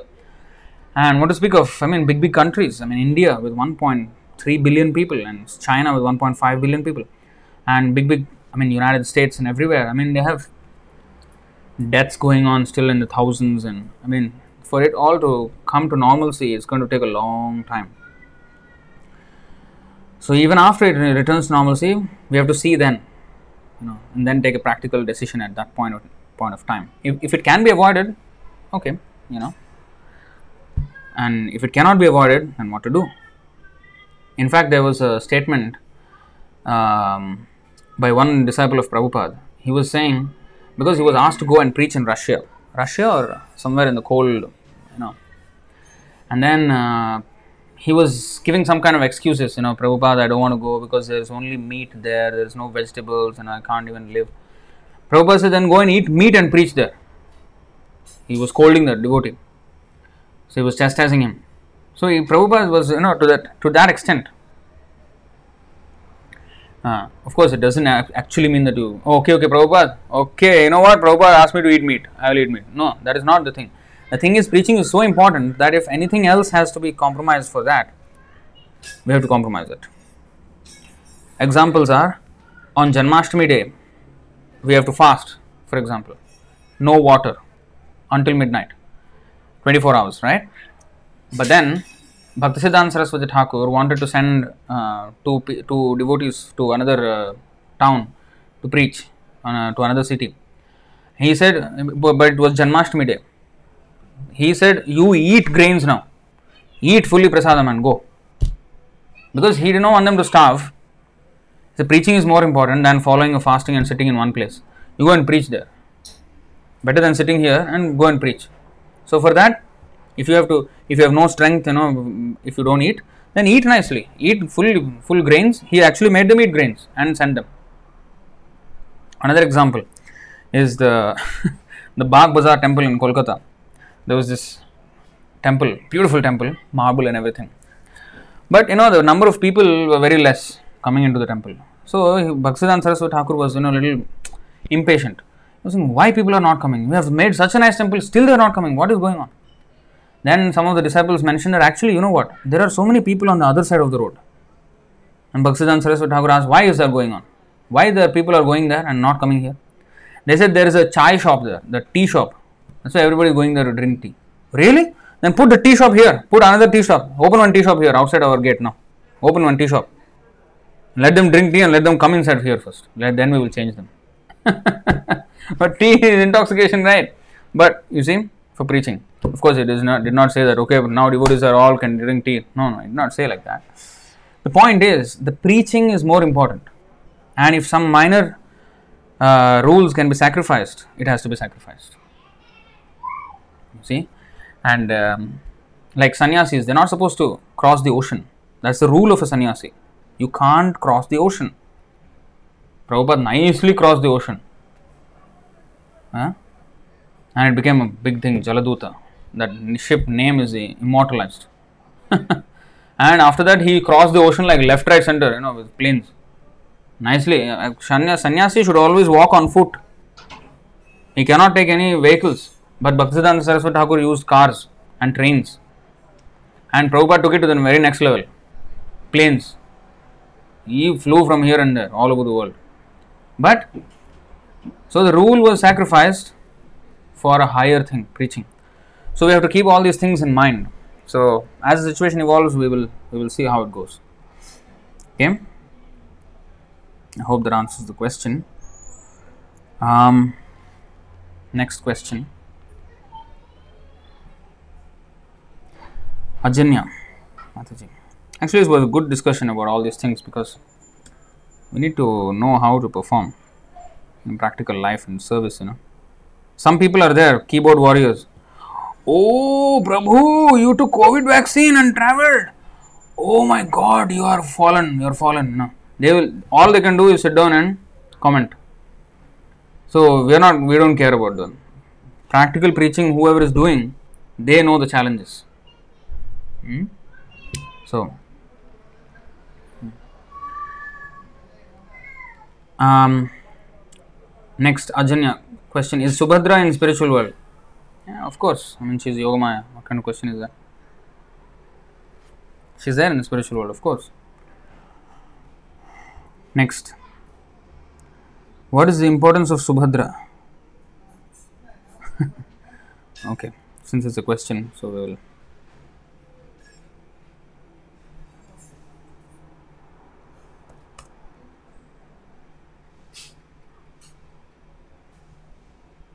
Sunita Sharma Mataji saying thank you, Prabhu. You're welcome, Mataji.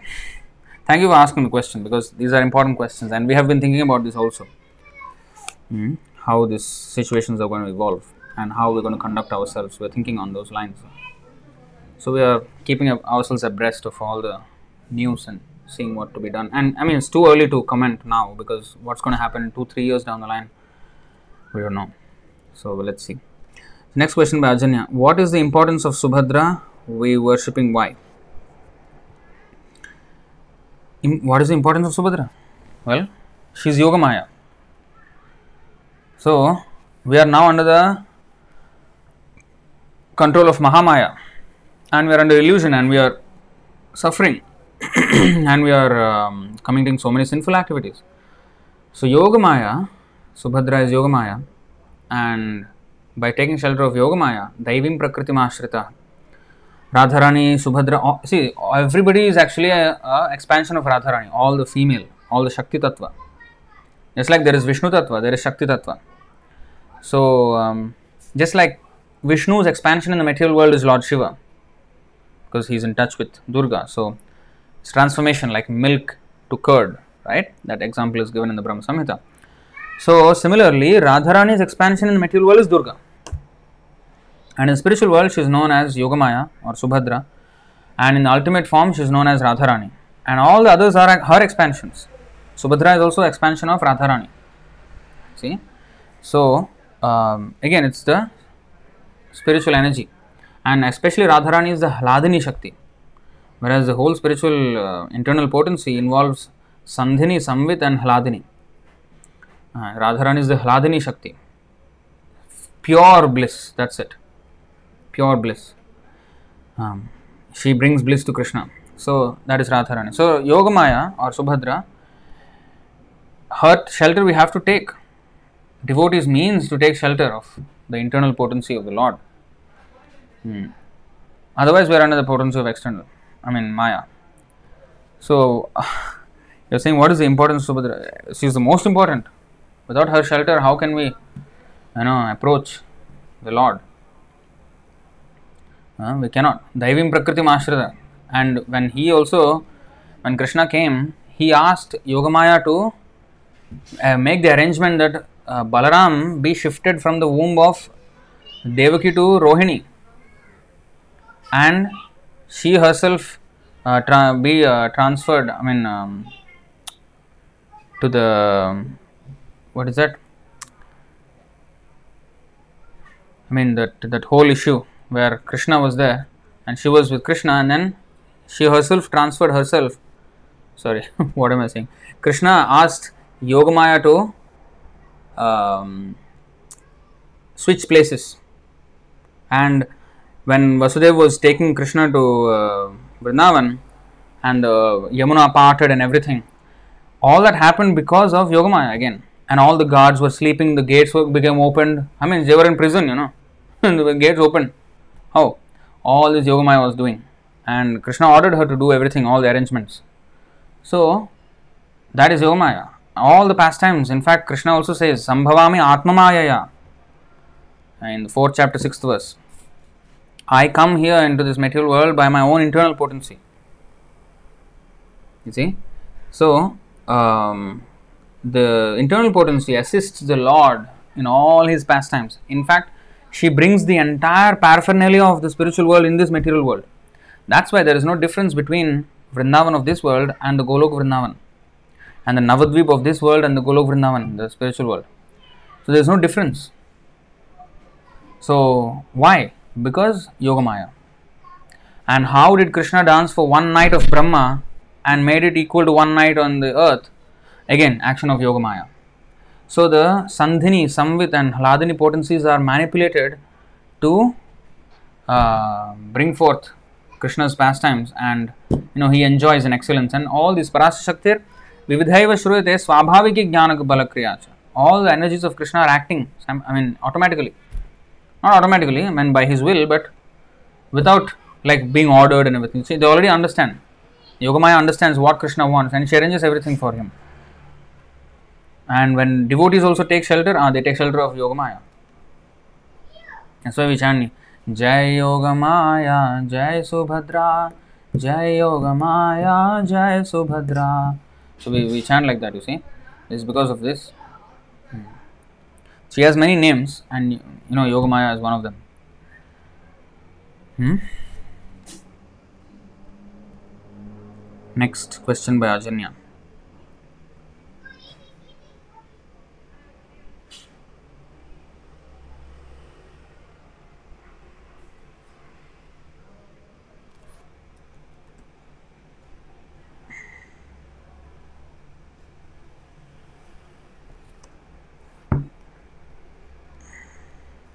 Why morning head bath is not strict for women. In my understanding, head bath is necessary every day for all to start a day or as a part of refreshment. Can you explain importance of head bath in the morning to advance in Krishna consciousness? For women, I mean for men, it is yeah, it's a must. Every day we we are doing head bath. Um, for women, because of the hair, if they do head bath like that, they will get sick. You know, that's why uh, head bath is not strict for women every day. Once a week at least, or twice a week, something like that. You know, they have to do head bath. So not every day. Understand? hmm Otherwise, uh, the hair will become uh, so much uh, this thing. The hair will not, you know, be uh, what is it called?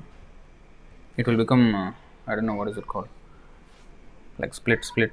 I don't know what is that called. So they have to be oiled and all that. We we don't have. I mean, men don't have to keep hair and don't don't don't, don't have to worry about it. So we can take head bath. In fact, if one becomes bald, that is even better because we don't need to shave. Otherwise, we have to shave. You see. Uh, so.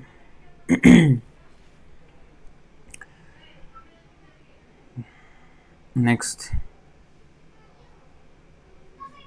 Okay, this is by Dheeraj. Let me put the question on the screen. It's a big question, looks like. What is it about?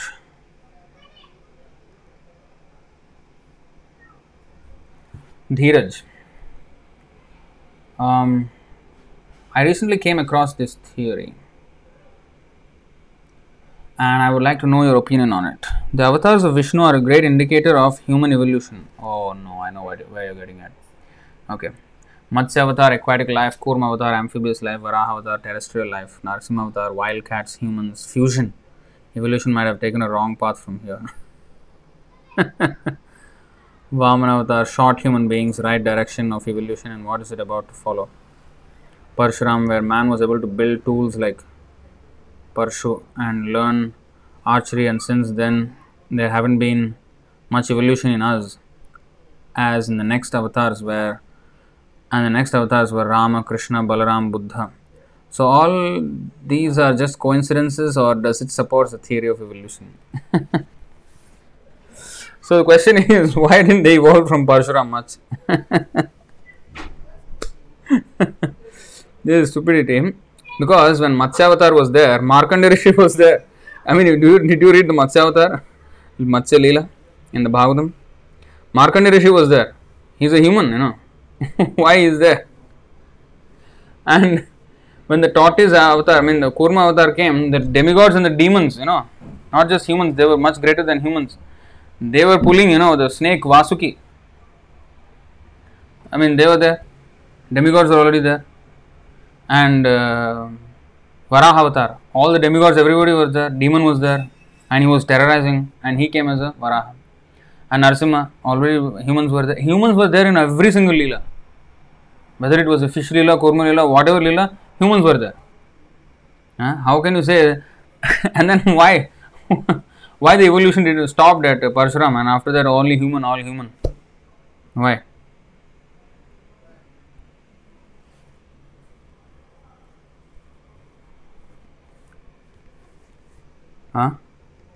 So, uh, this is uh, nonsense. It is not that way. All the species of life are always there. The 8.4 million species are always there. It is not a coincidence. In fact, even now, there are planets where Kimpurusha planet, Kimpurusha Varsha, and there is a Kinnara Varsha. See, Kimpurusha means half man, half animal. Kinnara means also half man, half animal. One of them is uh, head of an animal, body of a man. Another is head of an head of a man, body of an animal. I think Kinnara is uh, head of a man, body of an animal, whereas Kim Purusha is head of animal, body of man. I think that's what something like that. So Kim Purusha means man. Kim means what? Kinnara means Kim Nara. Nara means man. Kim means what? Uh, means what man? What man? not like that. What kind of a man? No. so, uh, so because it doesn't look like a man and it doesn't look like an animal, what is it? So that's why it, it is called Kim Purusha and Kinnara. So these are there. So all these are always there. It is just that. Um, oh, okay. I will answer this question later. So let me answer this question here on the screen. So Narasimha Avatar and Varaha Avatar. I mean Matsya, Kurma, Varaha. These are not coincidence. And also, the Lord came as a bird also, Hamsa Avatar, uh, as a swan, and he came as Hayagriva, you know, which is horse headed incarnation, horse head but human body. So, again, that is Kim Purusha or yeah, Kim Purusha. So, I mean, these are only 10 mentioned, but it is not that it happened in this order. It happened in that order, but um, there have been other incarnations uh, between these. You know, like Dattatreya with three heads. What is that? Deformed baby or what? Yeah. Oh, then the mistake corrected. Okay, then one one head. Is that no? so whenever the Lord comes, it is all his pastimes, and he came in many different ways. If you see the first canto, third chapter, you will see so many incarnations there. I think about 26 or 27 of them are mentioned in that chapter. That is not 10. In fact, like waves of the ocean, I, will show you that verse. So it's not a very correct theory actually, it's a completely mistaken theory. I think it's 26 verse of the third chapter. Yeah. अवतारा ह्यसङ्ख्येया हरेः सत्त्वनिधेर्द्विजाः यथा विदासिनः कुल्याः सरसः स्युः सहस्रशः O Brahmanas, the incarnations of the Lord are innumerable, like rivulets flowing from inexhaustible sources of water. Same? Innumerable. Hmm. In fact, Chaitanya Charitamrita has more descriptions of the innumerable incarnations of Krishna. So it's a stupid theory, you know, that evolution. Next, Vanajakshi Mataji is asking, could you kindly brief on Shat Sandarbhas of Jiva Goswami? Well, as much as I would like to answer that question, I'm not an expert actually. I mean, I, don't know much about the Shat Sandarbhas, honestly. I just know that there have been, um, I mean, extensive uh, thesis of Jiva Goswami on every single philosophical um, point, and they establish Krishna consciousness as the highest, and in that also the Sankirtan movement as the highest um, uh, form of religion especially for this Kali Yuga. I mean, he philosophically goes through every single point, but I don't know the contents of the Shat Sandarbhas because I have, I don't know, because I've never read it, I've never seen it. Some verses from the Shat Sandarbhas are quoted by Srila Prabhupada here and there, and we know that that much, but I don't know about Shat Sandarbhas much. Maybe I would like to read about a synopsis of what it is all about then I can answer a little better than what I can answer now. Now I absolutely don't know. But basically, I know the gist of it all is that to establish Krishna consciousness as the the Vaishnavism as the most and especially Radha Krishna worship and also um, Sankirtan movement to establish the supremacy of these principles. Uh, Shat were compiled by Jiva Goswami. So there are the six parts of it uh, I think uh, the other day Vanajakshi Mataji actually enumerated them. I think um, Bhakti Sandarbha, Paramatma Sandarbha, Bhagavat Sandarbha, Preeti Sandarbha, and forgot the other two. Yeah, like that.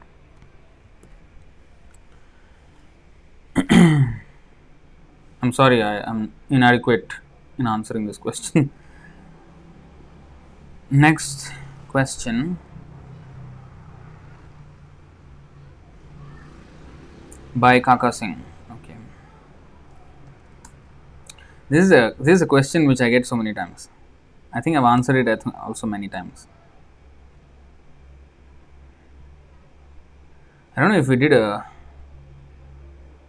Q&A video of this in our YouTube, I don't know. Free will and fate.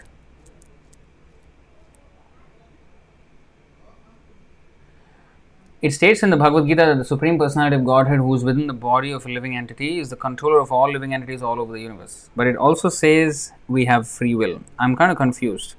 How can there be a controller and yet we have free will? Ah, Tattva Sandarbha and Krishna Sandarbha are the other two I missed out. Okay. Thank you, Vanajakshmataji. So, how can there be a controller and yet we have free will? Okay, good. so, free will. So, what is free will? First of all, before even understanding free will, we should understand who we are. Then we will understand what is free will. we are Mamaivamsho Jivaloke Jivabhuta Sanatana. Um, we are parts and parcels of Krishna. That is explained in the 15th chapter, 7th verse of Bhagavad Gita. So we are his parts and parcels. so just like a droplet of the ocean um, is a part and parcel of the ocean. Now, the droplet will have the same ingredients of the ocean in its qualities. Like for example, 35% of the droplet is will be salt. And if you check the ocean, the ocean also has 35% salt. So drop also has 35% salt. Now, why am I saying this? Because um, you will understand. Now, that means the qualitatively they are same, but quantitatively the ocean has tons and tons of salt, whereas a droplet has milligrams of salt. But the percentage is the same. The quantity is different. The quality is same. Similarly, we being part and parcel of Krishna, Krishna is the supreme soul, and we are the infinitesimal soul. He is the infinite soul. so, we being infinitesimal, we have the same qualities of God, but in minute quantities. Okay. Next, what are the qualities of God? There are millions, I mean, innumerable qualities. One of them is independence. That is one of his qualities. He is perfectly independent, Swarat. He is absolutely independent. He is not dependent on anything. Now, we being part and parcel of that independent God, we also have independence, but we don't have that quantity of independence. We have minute quantity of independence, and basically, we have two choices. Either we serve Krishna favorably, or we choose not to serve Krishna. That's all. These two choices we have. But we are not independent in every sense. Even if we choose not to serve Krishna, our existence still, still depends entirely on Krishna. Entirely.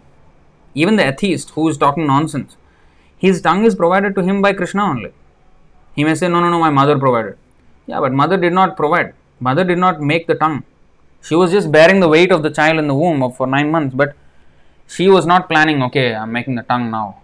Okay, I'm making the cheeks, I'm making the heart, I'm making the veins. No, mother has no idea what's going on. So, you know, she doesn't even know whether boy or girl. Hmm? she doesn't know anything. So, it's the Lord who is engineering within, right? So, the Lord gave the tongue to talk nonsense also. So, we actually cannot be separated from Krishna. So, even our uh, nonsense activities, Krishna has to provide for us facility to do our nonsense activities. But because we have asked for it, because we have demanded it, against Krishna's desire, he gives us.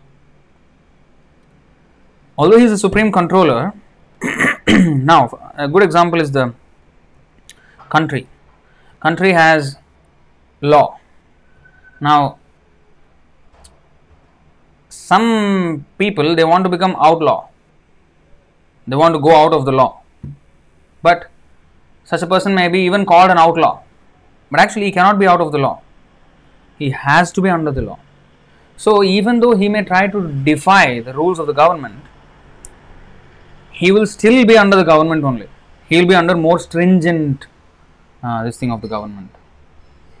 Instead, instead of civil law, he comes under now criminal law. You see? So it becomes worse. So, uh, the control of the government on the so called outlaw has not gone. In fact, it becomes more stringent when he commits some, when he misuses his independence. The government, although it is controlling everything, it doesn't interfere with our independence. Um, it suggests it has laws in place, but when we go outside the you know precincts of law, and then we will be punished by even a more severe law. So, we are given free will. Yes, we can choose to serve Krishna or we can choose not to serve him. But if we choose not to serve him, then there are repercussions. If we choose to serve him, there are also repercussions, but in a positive way. Then we will be actually blessed by the Lord. If we choose not to serve him, then there is such repercussions where you know we have to actually face you know sinful reactions. So, like in that way, we are given free will, although he is the controller.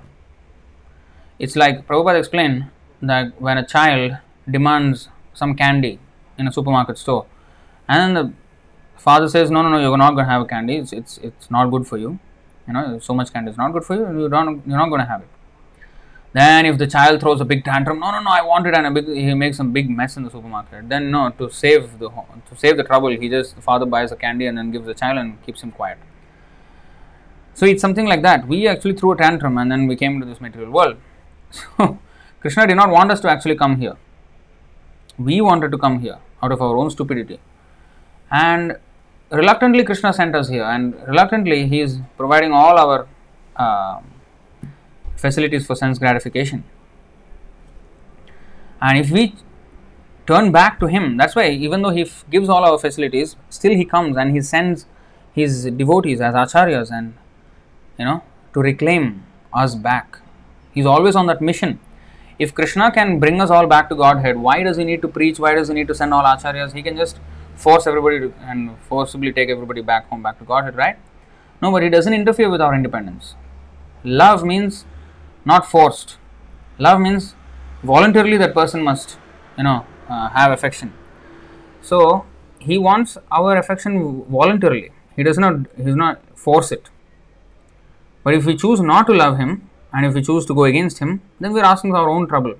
Because our nature, just like we are actually a fish, if a fish becomes adamant to go out of water and live on the land, that that is doing something to his own peril. So the mother of that fish will never want the fish to go, or the father of that fish will never want the fish to go on the land. But if the fish insists and then goes on the land, then what happens? It struggles for existence. So we actually do not belong in this material world, but we wanted to come here. We wanted to enjoy separately from the Lord, and in the in the spiritual world there is no such thing. Nobody enjoys separately from the Lord. Everybody is obedient to the Lord, and everybody cooperates with the Lord. So somewhere or other there has to be a place to house those souls who are rebellious, and that is this material world. The enjoyer in the spiritual world is the Lord, and we are supposed to cooperate with His enjoyment. But when we wanted to become an enjoyer, then the, this, the thing that has to be enjoyed has to be inferior to the enjoyer. So, therefore, Krishna created an energy which is inferior to the spirit soul, and that is the material energy which is inanimate, which is dead.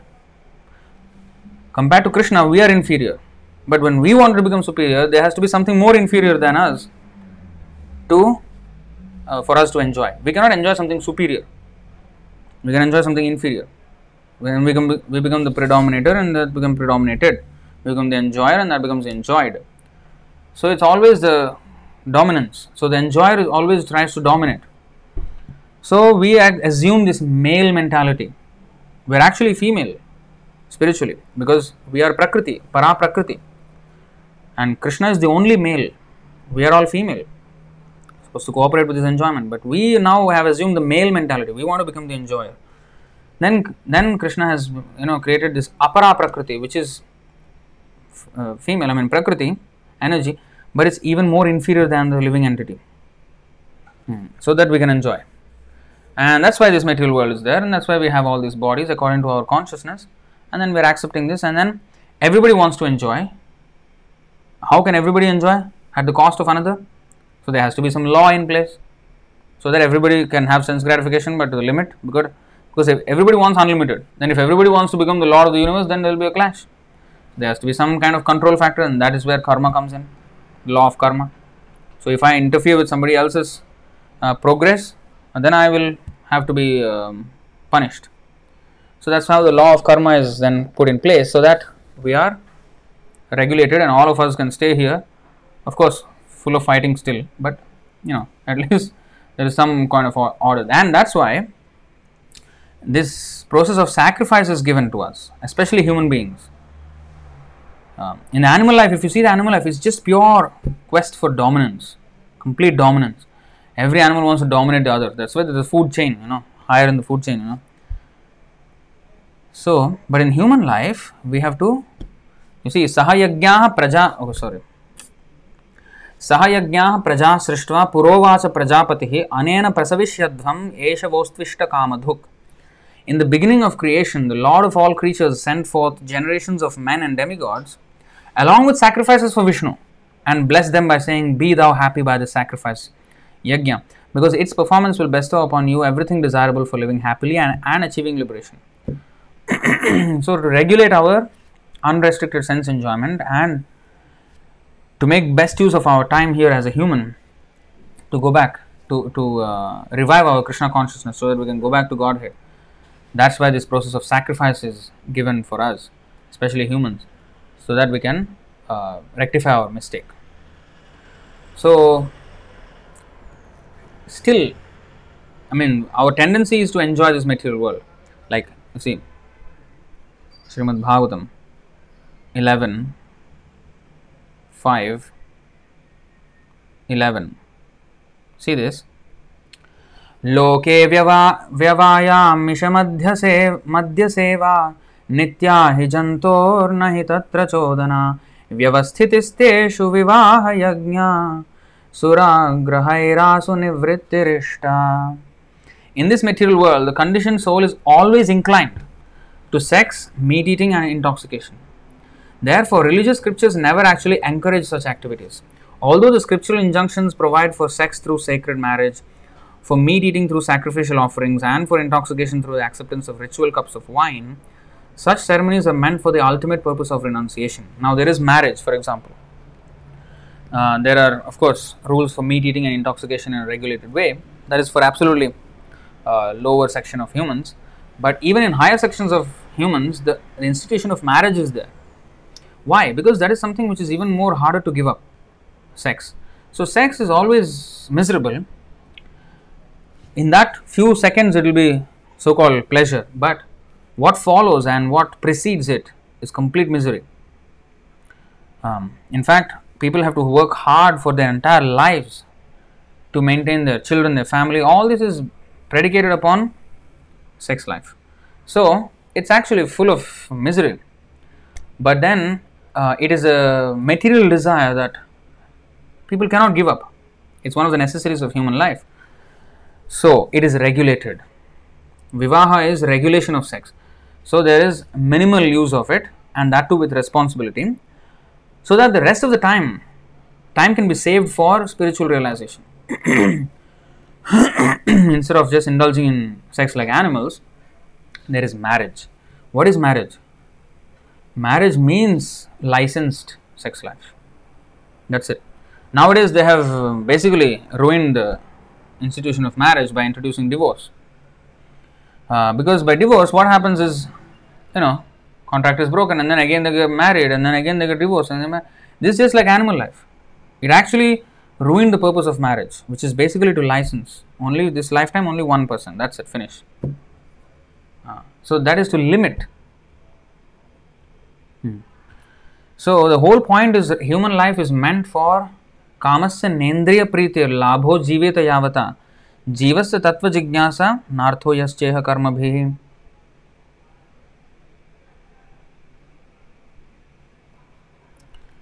Uh, life's desire should never be directed towards sense gratification. One should desire only a healthy life or self preservation, since a human being is meant for inquiry about the absolute truth. Nothing else should be the goal of one's works. So, even that desire for sex is still allowed under regulation, under marriage, and for procreation, and with responsibility. And that becomes then Krishna conscious. Hmm. That is pure use of sex. So, in that way, basically, uh, we can we have these tendencies of sense gratification, our free will. So, re- religious now the question is about free will and fate, right? So, why am I going on this tangent? So, it is related because we have our free will, we want to enjoy unrestrictedly. But then our real position is to actually cooperate with Krishna and without any desire for sense gratification. Now, these are two extremes.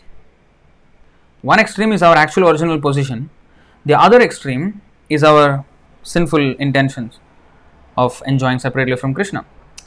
Now, the progression from this sinful mentality to complete obedience to Krishna and nothing else. To from here, from point A to point B, to come here, there has to be some regulation. Okay, you still want to do all these things, okay, do it in a regulated way. Cut down and do it responsibly, and then slowly, slowly evolve to the point where only engage in Krishna service without anything else. So that's why religious. Uh, so this whole uh, what is that? Rules and regulations in religious scriptures are laid down so that to slowly guide our consciousness from sense gratification to Krishna consciousness. It can't be a you know like overnight thing or you know like a bait and switch. No, it has to take a it will take time gradual evolution of consciousness gradual purification so to allow for that purification there is some allowance and okay that is also uh, channel towards krishna consciousness in that way that's why all these slowly to allow ourselves to use our free will again it's free will is our free will whether to wa- whether to follow religious principles or not but again the repercussions are there if you don't follow यह शास्त्रविधमुत्सृज्य वर्तते कामकारता न स सिद्धिमवाप्नोति न सुखम न परां गतिम You see, he who discards scriptural injunctions and acts according to his own whims attains neither perfection nor happiness nor the supreme destination. So you have the free will to act as you like, but if you don't um, listen to me, Krishna is saying, you can choose to listen to me or not. That is up to you. But there are reactions to each. So what is that?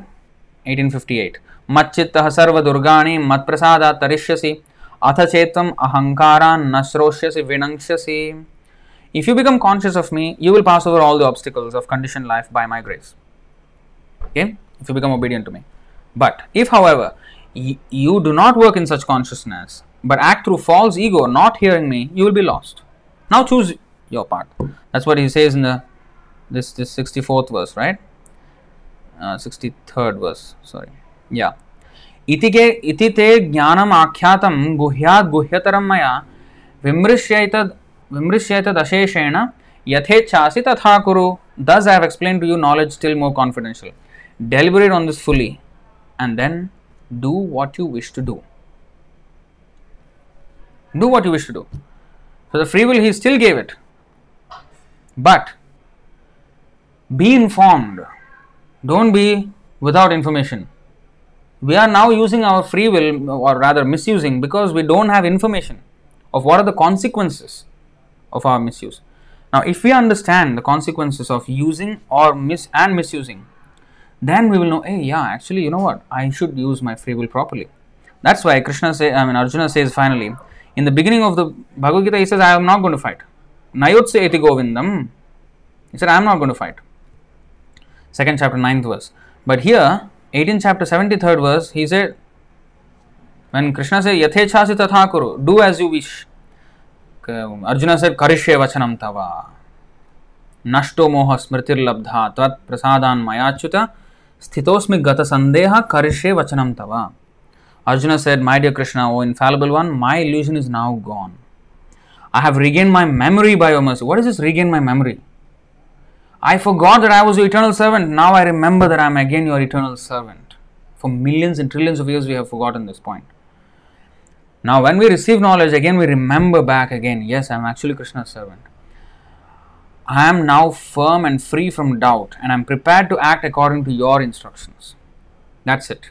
No more argument, no more, you know, uh, theorizing, no, nothing, no more any other opinion than Krishna's. Whatever Krishna wants, I will do. That's it. So, that is proper use of our free will. So, Krishna is informing us. After you see that verse when he says Yatha chesi do as you wish, that is right at the end of Bhagavad Gita, you know. After he spoke the entire Bhagavad Gita, he is saying, Do as you wish. Arjuna was already doing as he was wishing. He said, I am not going to fight. Now, after informing everything, Krishna is saying, Do as you wish. But this time, Arjuna said, I am going to fight. because now he understands Without understanding is when he want, he is he misused his free will, and after understanding is when he actually used his free will. So in that way, Krishna is always the controller. He always awards us the results of our good or bad activities or our transcendental activities of devotional service. So we entirely depend on him for our results, but we have to act according to his order, otherwise, we will suffer. That is where free will and fate or controller uh, are both at the same time there. I hope that was understandable. Yeah, Dheeraj has already posted this Shastra, Shastra Chakshu episode of free will versus fate. Yeah, this is a YouTube video I did on free will and fate. I think I'll just put a share that here. Yeah, there it goes. Free will versus fate. But I like to repeat this answer every time. Why? Because I like refreshing it again. It's good to repeat because, of course, don't ask me the same question every AMAM session. I'm not going to repeat that. But, you know, it's good to always think through the whole explanation again and again from different angles when you approach. And it is fresh in your mind, otherwise, you, you also will forget, you know. Hmm. Okay, so Next question by Kaka Singh again.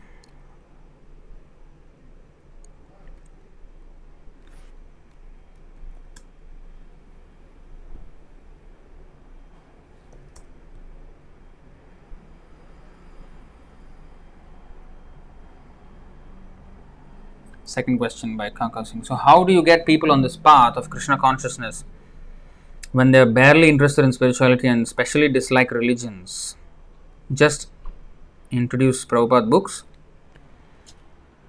Yeah, Prabhupada's books. So first of all, they have a skewed perspective of what religion is. They think they think religion is some dogma without any proper explanation of anything. See, the thing is, people want happiness, and people want their curiosity satisfied. When these two things are offered nicely, then they will accept. Now, Srila Prabhupada went to America and then he offered this Krishna consciousness movement.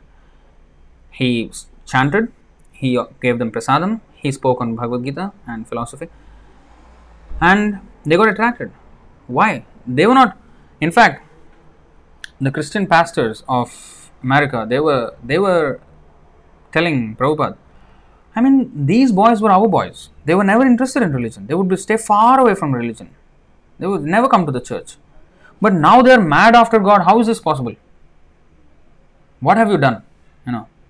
So they asked Prabhupada like that. So, of course, Prabhupada said that, you see, of course, religion also has to be, that's why they, it has to be properly presented. When it is presented by a pure devotee, the, this is the mercy of the pure devotee that acts. And the pure devotee's mercy is that he knows how to awaken people to God consciousness. Hmm. The thing is, although we may, I mean, people of this world, especially nowadays, they want to stay away from religion, but they still do things like so-called religious people do. They still follow some cult. They have some, they are part of a fan club of somebody. You know, they like somebody and they follow him or her. You know, people always look for a leader, always, without exception. They have some inspiration in their life they look up to. So that happens always. So why not that inspiration be God and His devotees? Hmm. Uh, because of their desires are misplaced now. Now to awaken that, we uh, only the dust of a pure devotee. There is a nice, is nicely explained here. In the Srimad Bhagavatam, Prahlad Maharaj explains.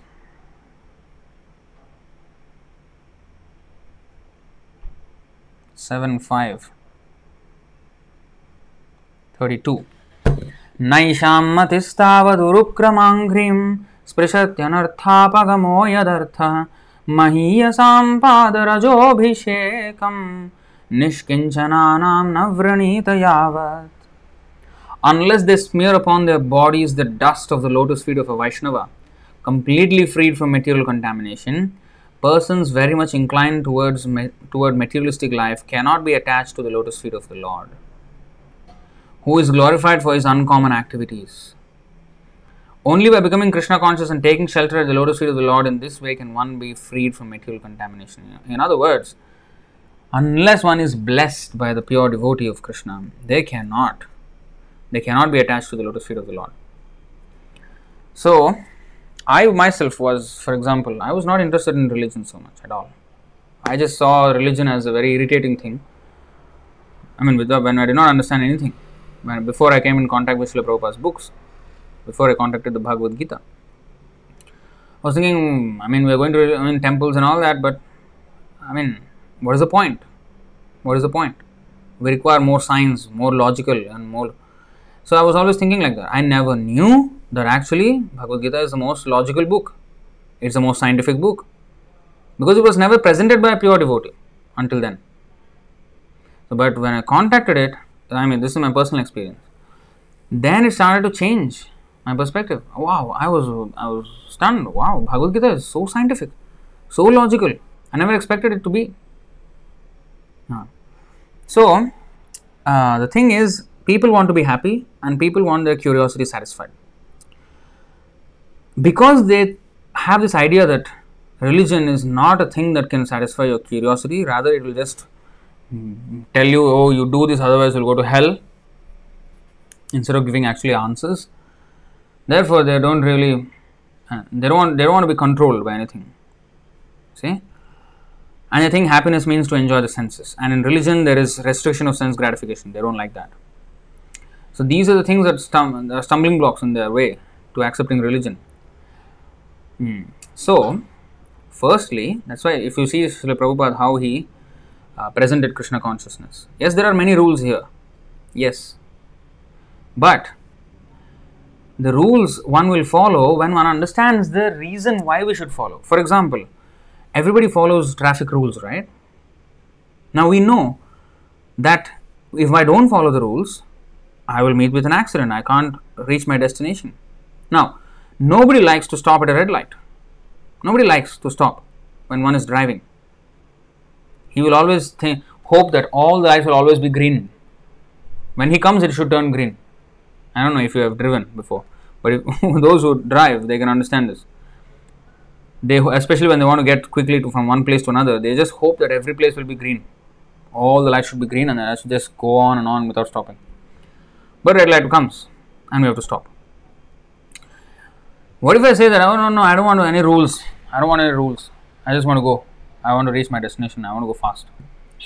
The problem is if we don't follow the rules we will not reach our destination. We may reach another destination hell maybe.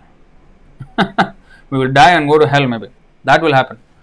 But that destination we may reach but ultimately we, we, it's going to be destructive for everybody right?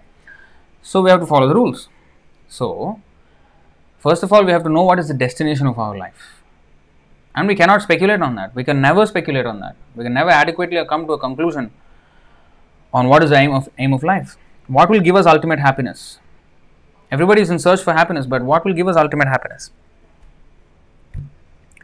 that can only be found when, when Krishna gives the answer. actually, we have to connect back with Him. We all find happiness in relationships. That's one thing. Now, that's why we get into relationships. Not only I'm not talking about just a man and a woman, but any relationship, whether as a friend and friend, and or parents and children, or you know, um, servant and master, whatever it is, whatever it is, we engage in relation. Even if you are working for someone, a boss, that relationship is also a relationship whether it's abusive relationship or a favorable one or whatever it is it is still a relationship because you get something out of it you get a salary out of it hmm. so that's still a relationship you so we engage in relationships for satisfaction for increasing our happiness now the problem is we are cultivating relationships with imperfect people of this world we have to cultivate our relationship with krishna so, something which everybody is already looking for, something which everybody is already doing. If the pure devotee, the way Prabhupada presented it, is that everybody is serving someone, whether you are religious or not. You are presenting, you are serving someone. And he also said, Janma Mrityu Jara Dukkha Doshanu Darshanam, birth, death, old age, and disease. This is not a Hindu problem. This is not a Muslim problem. This is not a Christian problem. This is not an atheist problem. This is a problem everybody faces. So religion is not just like a oh you know uh, only for Hindus or you know Muslims or Christians. No, it is something whether even you are atheist, you are you are having these problems. You, are, you need a solution for these problems: birth, death, old age, and disease. Yeah? This is scientific. We're talking about universal application here. So uh, when we present it as a universal application, Bhagavad Gita and our Sanatan Dharma, actually it is universal, but it was misunderstood uh, as a dogmatic, cultish, or or, or you know, belonging to a certain sect of people, a sectarian thought of religion. That is a misunderstanding of religion. If they understand that religion is actually all encompassing and it actually has complete solution for all our problems which we face in life, and happiness can be achieved, and if they understand the importance of Krishna consciousness, they will be willing to follow the rules and regulations. Srila Prabhupada said, when I went to, this is what he said, I mean, when he went to America, if I would have presented it to the people of America that you have to stop meat eating, illicit sex, gambling, intoxication, they would have been kicked me out, kicked me out right out of America. You came to Boston Harbor, you go back, go back now to Bombay. They would have said that, ah, or Kolkata, wherever it came from. So they would ask him, ask him to go back to India. So what he did, he did not tell the rules first.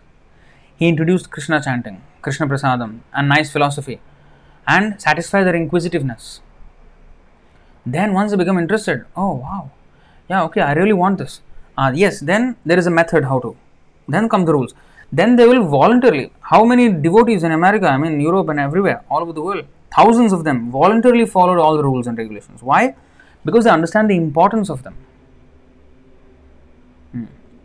So first, yena tena prakarena mana Krishna niveshayet. So somehow or other they have to be attracted towards Krishna. And that can be either through prasadam, give them some nice prasadam. Oh Prabhu, uh, many people come to us and say, oh, Prabhu, I came to Rath Yatra once. I, I really like the prasadam. Whether they like the chariot, whether they like the kirtan or not, whether books and all the things that we are doing there, they like or not, one thing they like, prasadam. Uh, so at least they're they're getting attracted. Even though I, I, also, when I first started coming to the temple, I was eating prasadam every day. Every time I would look forward to the prasadam in the temple. I would come to the temple and have nice prasadam. I used to like the prasadam. So,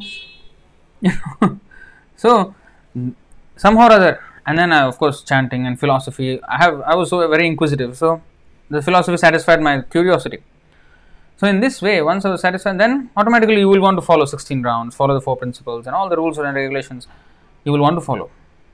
Now, it is not to be forced, but um, by that um, knowledge, his free will, he will start to use it properly. Okay, okay, you know what? I, I really want to follow this. Uh, that's when you can introduce more rules and more rules, and it's not that make it you know only rules. You know, the spirit of the rule also should be there. And Srila Prabhupada introduced rules as much as we can actually follow. 16 rounds, follow the four principles, and all, you know, so that we can comfortably. The rules should not be to the extent that we forget the real aim of those rules. Again, they should be in this, the, the law, the spirit of the law should not be forgotten while following the law. So, we have to understand all these aspects in it. So, all the rules and everything, regulations, everything come in place. And yes, then we follow all these things, then we walk I mean, we will automatically want to follow. So first, so um, your question was how to bring make them in. I mean, bring them on the path of Krishna consciousness when they are barely interested. So give them prasadam, give them a book. You know, talk about subjects that they are interested in, and then connect it to Krishna, and then convince them to take a book. Oh, you are into uh, say painting. Oh wow, okay, that's good. So have you ever considered that? You know. Um, the, the scenery that everybody draws or you know some rose or woman or whatever an artist draws is based off of something they see in this world and have you ever thought that who has created those perfect scenic beauty of nature who was the painter of that who is the artist and somebody is a chemist oh, who, who did the chemicals you know uh, that the orange this orange has so much chemical inside so where did this chemical come from some chemist has put this inside how did that happen? Have you ever wondered? So, spark the curiousness. I mean, then him question. Oh, okay, that's good. Okay, that makes sense. Okay, then Krishna is the one. So, how can you not accept God? so somewhere, so anyway, if we don't know anything, or if we know also, our main thing is to bring them to Prabhupada's books, to get them interested. Give them prasadam, give them holy name, give them books, Prabhupada books, give them all these things. And if they take it up, that's a good fortune. It's not that every seed sown will grow into a plant. When it is sown on a barren land, it will not grow. So some people they will take the book, maybe they will not start immediately, but it may they may start after many many years. They may pick up that book. Oh, what is this book? Huh? Collecting some dust. They will be clearing their uh, maybe the spring cleaning or what. What is this book? What book is this? Oh, they'll, read one page. Hey, wow, this book is nice. What is this book? And then actually start reading, and then they become devotee. You never know. I think I think the other day somebody shared this beautiful story with me on WhatsApp. So uh, a group of Russian devotees were in India, and um, it's a very interesting story how the Russian devotee actually came to devotional service. Basically, he was a butcher. He was a he was cutting animals in a slaughterhouse. That was his job. And uh, devotees, you know, they were sing- singing and you know, and they sold some books to some of those butchers. And some of the butchers, uh, okay, okay, take some book again. But for some reason, they just tore the books and threw it. And one of the other colleagues of them, they, he was, you know, uh, he was cutting all day, and then the whole, uh, what is that? His hands were full of blood, and you know, just washed a little bit, and still some blood was there. You know, clothes were full of blood stains. He was just sitting for a while, just taking a little bit rest, and then he found a paper. A paper happened with a torn part of the book, and he, he was just reading one one page of it, you know, this side and the other side. And he read it. Wow, hey, I want to see this book, full book. Where is the fu- uh, full book of this? Then they say, actually, we threw. Actually, you know what? You can find this from the those people who come and you know sing and dance. You, know, you can find from them. I think they have a some temple or something nearby. I think you can go there and get these books. Oh, really? Then he went there. He found the temple. He, he found those devotees chanting on the streets. Then he asked them, Where is this? Uh, where, where are you from? And he bought a book also.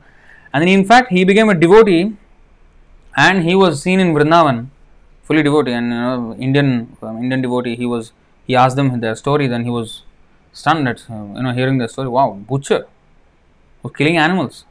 Took Prabhupada's book and changed his life completely. And he became a devotee and he was seen in Vrindavan. Wow.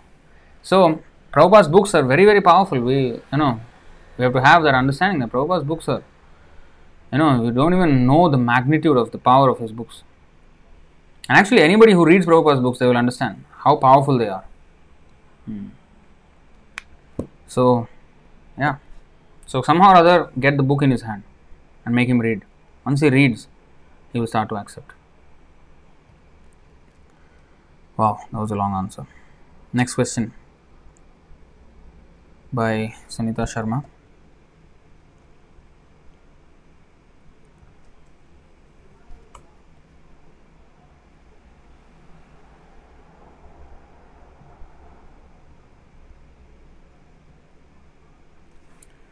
Okay, next question by Sunita Sharma. Hare Krishna Prabhu, should we only try to think of Krishna but not Krishna's expansions?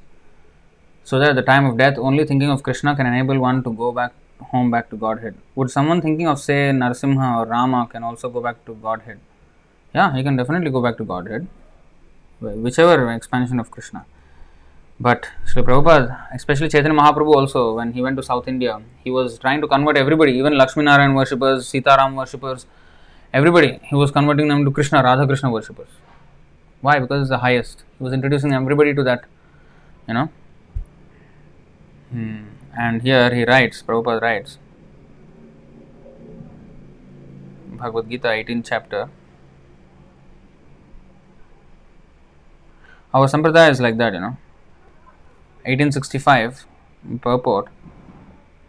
These words, what are these words?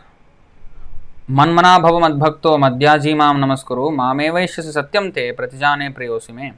Always think of me become my devotee worship me and offer your homage to me thus you will come to me without fail I promise you this because you you are my very dear friend so Krishna is saying always think of me become my devotee worship me and offer your homage to me so Shri Prabhupada is explaining here These words stress that one should concentrate his mind upon Krishna, the very form with two hands carrying a flute, the bluish boy with a beautiful face and peacock feathers in his hair. These are descriptions of Krishna found in the Brahma Samhita and other literatures. One should fix his mind on this original form of Godhead Krishna. One should not even divert his attention to other forms of the Lord. The Lord has multi forms as Vishnu, Narayana, Rama, Varaha, etc. But a devotee should concentrate his mind on the form that was present before Arjuna. See? Concentration of the mind on the form of Krishna constitutes the most confidential part of knowledge, and this is disclosed to Arjuna because Arjuna is the most dear friend of Krishna's. I think uh, the moderator has included a link here. Link to Q&A video. Why is worship of Krishna higher than worship of his other forms? So you can watch this video. There's more elaborate explanation here also. Okay. All right. Greg Prabhu is asking from UK. Ajamil went back from chanting Narayana. So that means all Krishna incarnations. Yeah, I mean, any name of Krishna is as powerful. I mean, very powerful. Any name you chant, you go back to Godhead. But especially in our Sampradaya, we are advocates of Krishna worship and Radha Krishna worship, even in that. So we have to carry forward the spirit of our Sampradaya. And it's the highest, of course, on all rasas or all relationships with Krishna, Radha Krishna love is the highest, and um, Chaitanya Mahaprabhu introduced us to that, and Srila Prabhupada also introduced us to that. See?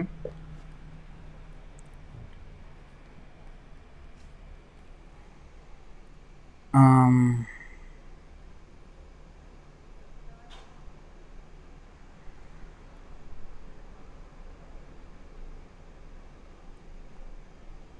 Ajanya, okay, fourth question. But anyway, we don't have many questions. So, then the soul should take many births for the purification and enter into real bhakti. Well, I'll just put the question on the screen now.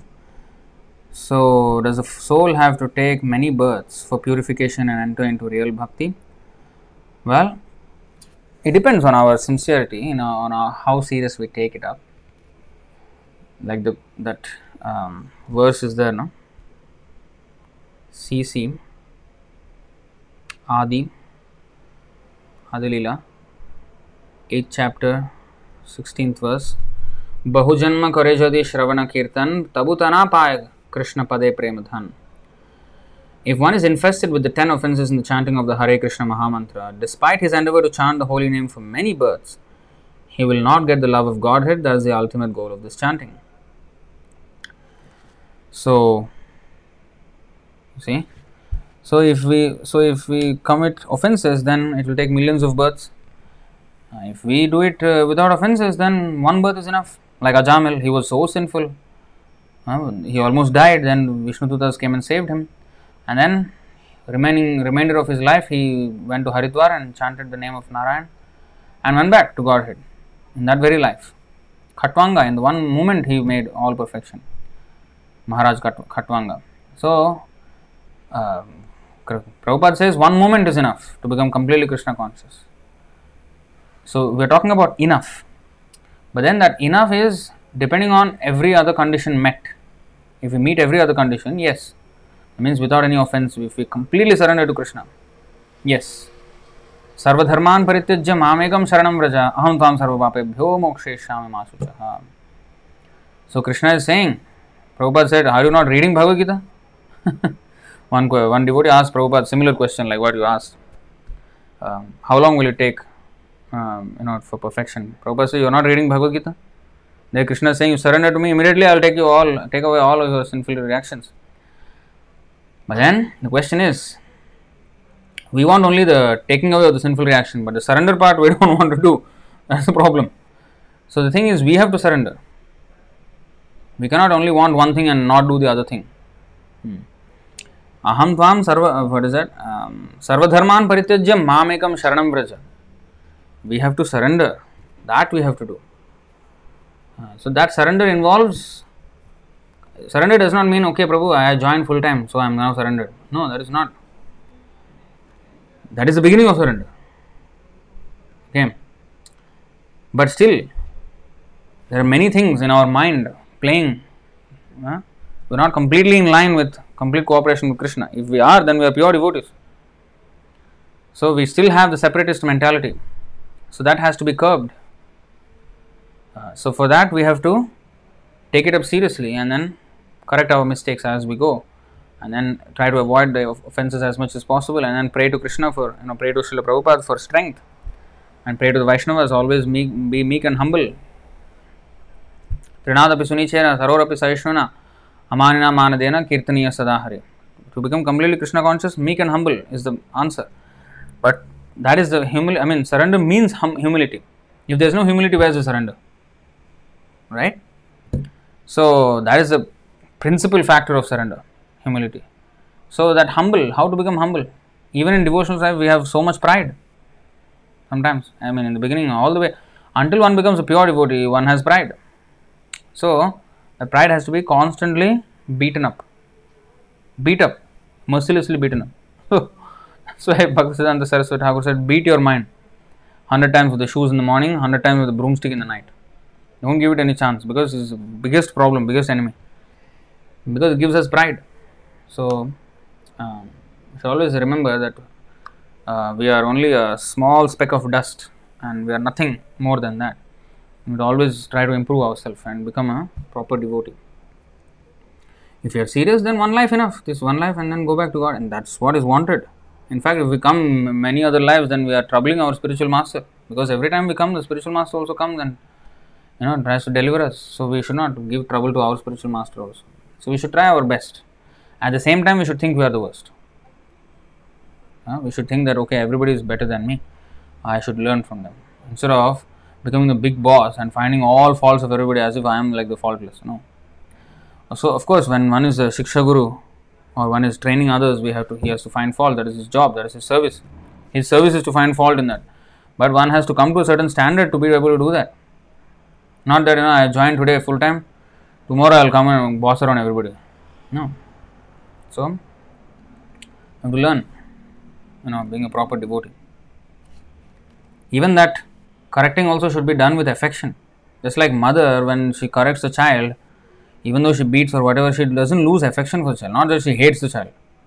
No. So one can only do it properly when one is you know sufficiently advanced. Now with proper correction should come from a place of uh, concern, not in a place of fault finding and make a you know, uh, you know fight with that person. No, that is not proper. As Jesus also said, you know, hate the sin, not the sinner. Hate the sin, not the sinner. So if we hate the sinner, we can't preach. We should hate what he is doing, but we, therefore we should correct him. But if we hate the person who is doing that, then how to there is no compassion anymore right how can we preach to somebody whom we have no compassion for so we have to have concern we have to think that everybody is our family yeah. And you know help them correcting them means helping them in that mood we have to correct them not to humiliate them or not to of course sometimes it, it, it involves humiliation that's also good you know sometimes i mean we had experience I mean, when we were trained. Uh, Prabhu, it's not that he always humiliates, but sometimes humiliates, but that's good. I mean, we, we should know how to take such chastisement also. You see? So that is good for us. Um, so sometimes humiliation will, you know, put things in proper perspective for us. But uh, it is not that the devotees do it just to humiliate the person. No, he cares for that person he wants that person to change. Hmm.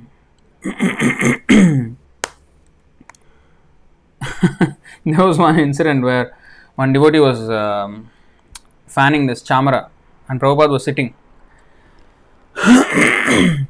I think it was uh, Shrutakirti Prabhu, I think.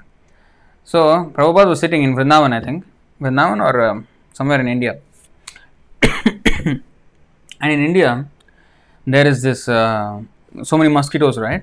So, this uh, Western devotee, he was uh, fanning the chamara, and he, you know, Prabhupada was sitting, you know, evening, evening darshan he was giving, and then so many devotees were sitting on the ground, and he was sitting on a seat, and then this devotee was just beside Prabhupada, you know, he was fanning, and he wanted to do it very gracefully, you know, like, you know, like you know, like this, and you know, like some, you know, so that maybe other devotees will appreciate or something.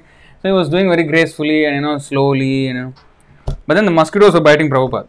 Prabhupada said, Can you get somebody here with some intelligence?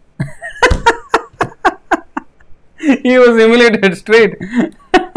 I mean, absolutely. I mean, he was called a fool right in front of all the devotees and whoever newcomers, whoever guests were there. Prabhupada was saying, "Can you get here some? Can you get somebody here with some intelligence?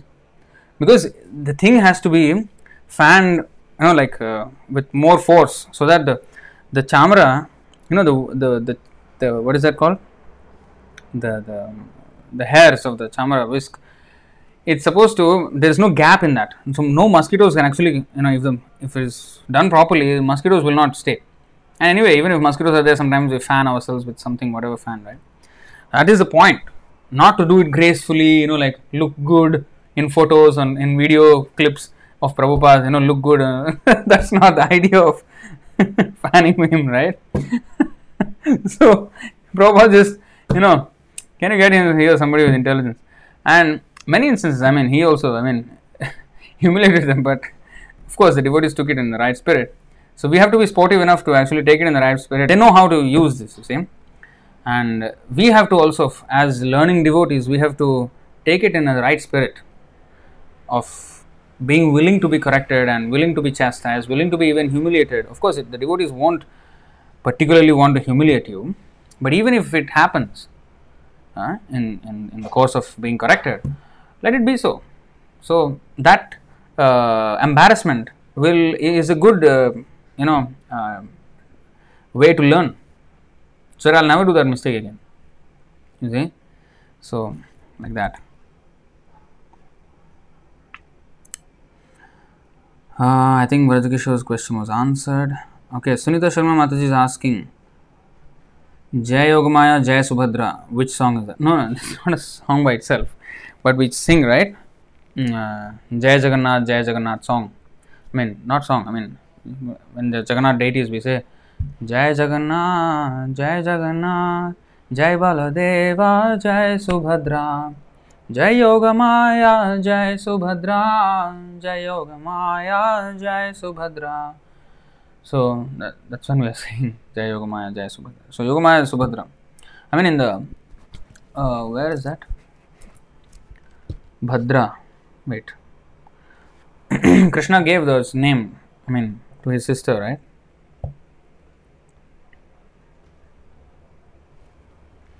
In the 10th canto, 4th chapter, 13th verse. इति प्रभाष्य तं देवी माया भगवती भुवि बहुनाम निकेतेषु बहुनामा बभूवः After speaking to Kamsa in this way, the goddess Durga Yogamaya appeared in different places such as Varanasi and became celebrated by different names such as Annapurna, Durga, Kali, and Bhadra. See, Bhadra also means Subhadra. Actually, there's a, I think, uh, part of uh, AMAM, which I, I think the first AMAM, where the Subhadra mention of Subhadra is there. I mean, as Bhadra here, and also other references. I think I, I did a video on that one. Maybe that link also can be shared. And actually, Krishna also says, wait. Krishna himself says, wait a second. 10.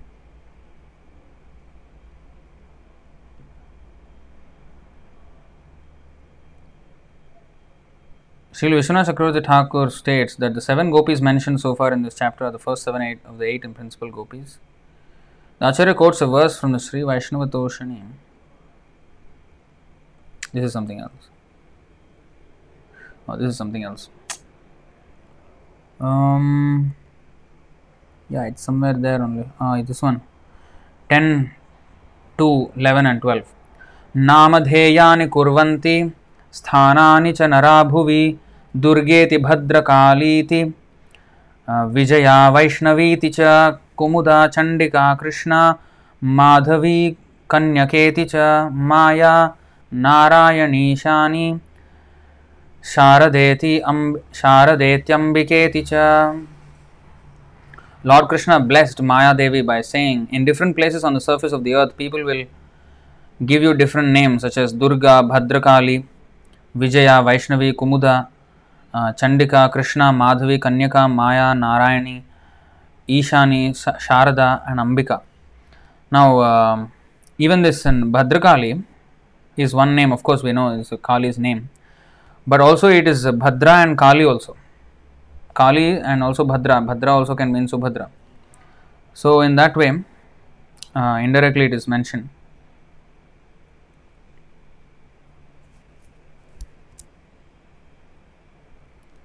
Subhadra means very auspicious actually.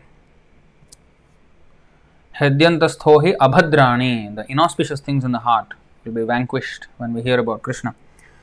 So abhadrani means inauspicious, bhadra means auspicious, subhadra means very auspicious.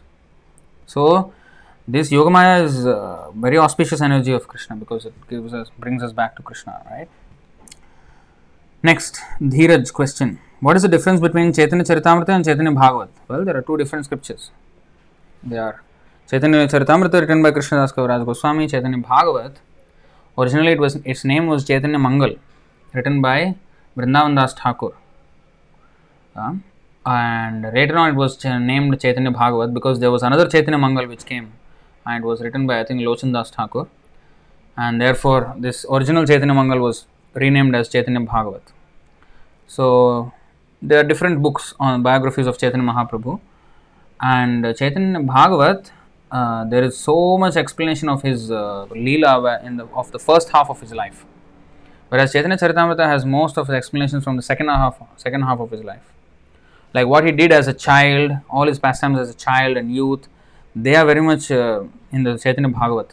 In the Chaitanya Charitamrita, they are briefly only mentioned because Krishnadas Kaviraj Goswami did not want to repeat himself, uh, repeat what Vrindavan Das Thakur has already said in the Chaitanya Bhagavat. So, therefore, he briefly only summarized them and then went on to describe his pastimes, uh, especially in the second half of his life when he took sannyas. Chaitanya Mahaprabhu stayed for 48 years in this world, and 24 years he was as a childhood and grahastha life, and the rest 24 years he was as a sannyasi. So, that part is mainly focused upon in Chaitanya Charitamrita.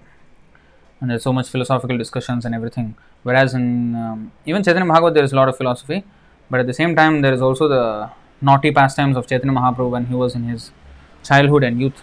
He was very, very naughty, Chaitanya Mahaprabhu, extremely naughty. So, all those things are not mentioned in Chaitanya Charitamrita but Chaitanya Bhagavat. Next question by Di- Diana Itwaru. Diane Itwaru. Mm, Sorry if I'm messing up your name. Um, listening from Canada. Wow. Thank you very much. I mean, I really appreciate that. What's the time there? I mean, I think it's right in the morning. I think I guess. I think you're 15 hours or 13 hours behind me. So, I mean, I'm very thankful that you're listening all the way from Canada. Thank you so much for these classes. Prabhu, what's the difference between Lord Narsimadev and Lord Varaha? Well, Lord Narsimadev is half man, half lion. Lord Varaha is a boar, in the boar incarnation. In Lord Varaha incarnation, he there are two Varaha. There is a red Varaha and white Varaha. This is our Kalpa is Shweta Varaha, white Varaha Kalpa. So, uh, in the red Varaha, he fought with the Hiranyaksha. In Narsimadev, he fought against Hiranyakashipu, the brother of Hiranyaksha. And um, White Varaha, he still lifted the earth, but then he did not fight anything with uh, Hiranyaksha. There was lifting of the earth, but no fighting of fighting with Hiranyaksha in the White Varaha. So yeah, I mean there are uh, full pastimes of Varaha and Narsimadev in the Bhagavatam. You can go and read. I think Varaha pastime comes in the third canto and um, Narsimadev pastime comes in the seventh canto. You can fully read them. All right. So I think that's the end of the session, right? Yeah, I guess that's the end of the session.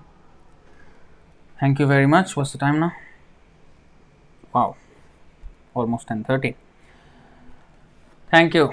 शिल प्रभुपाद की जय अनंत कोटि वैष्णव वृंद की जय निताय गौर प्रेमानंदे हरि हरि बोल हरे कृष्णा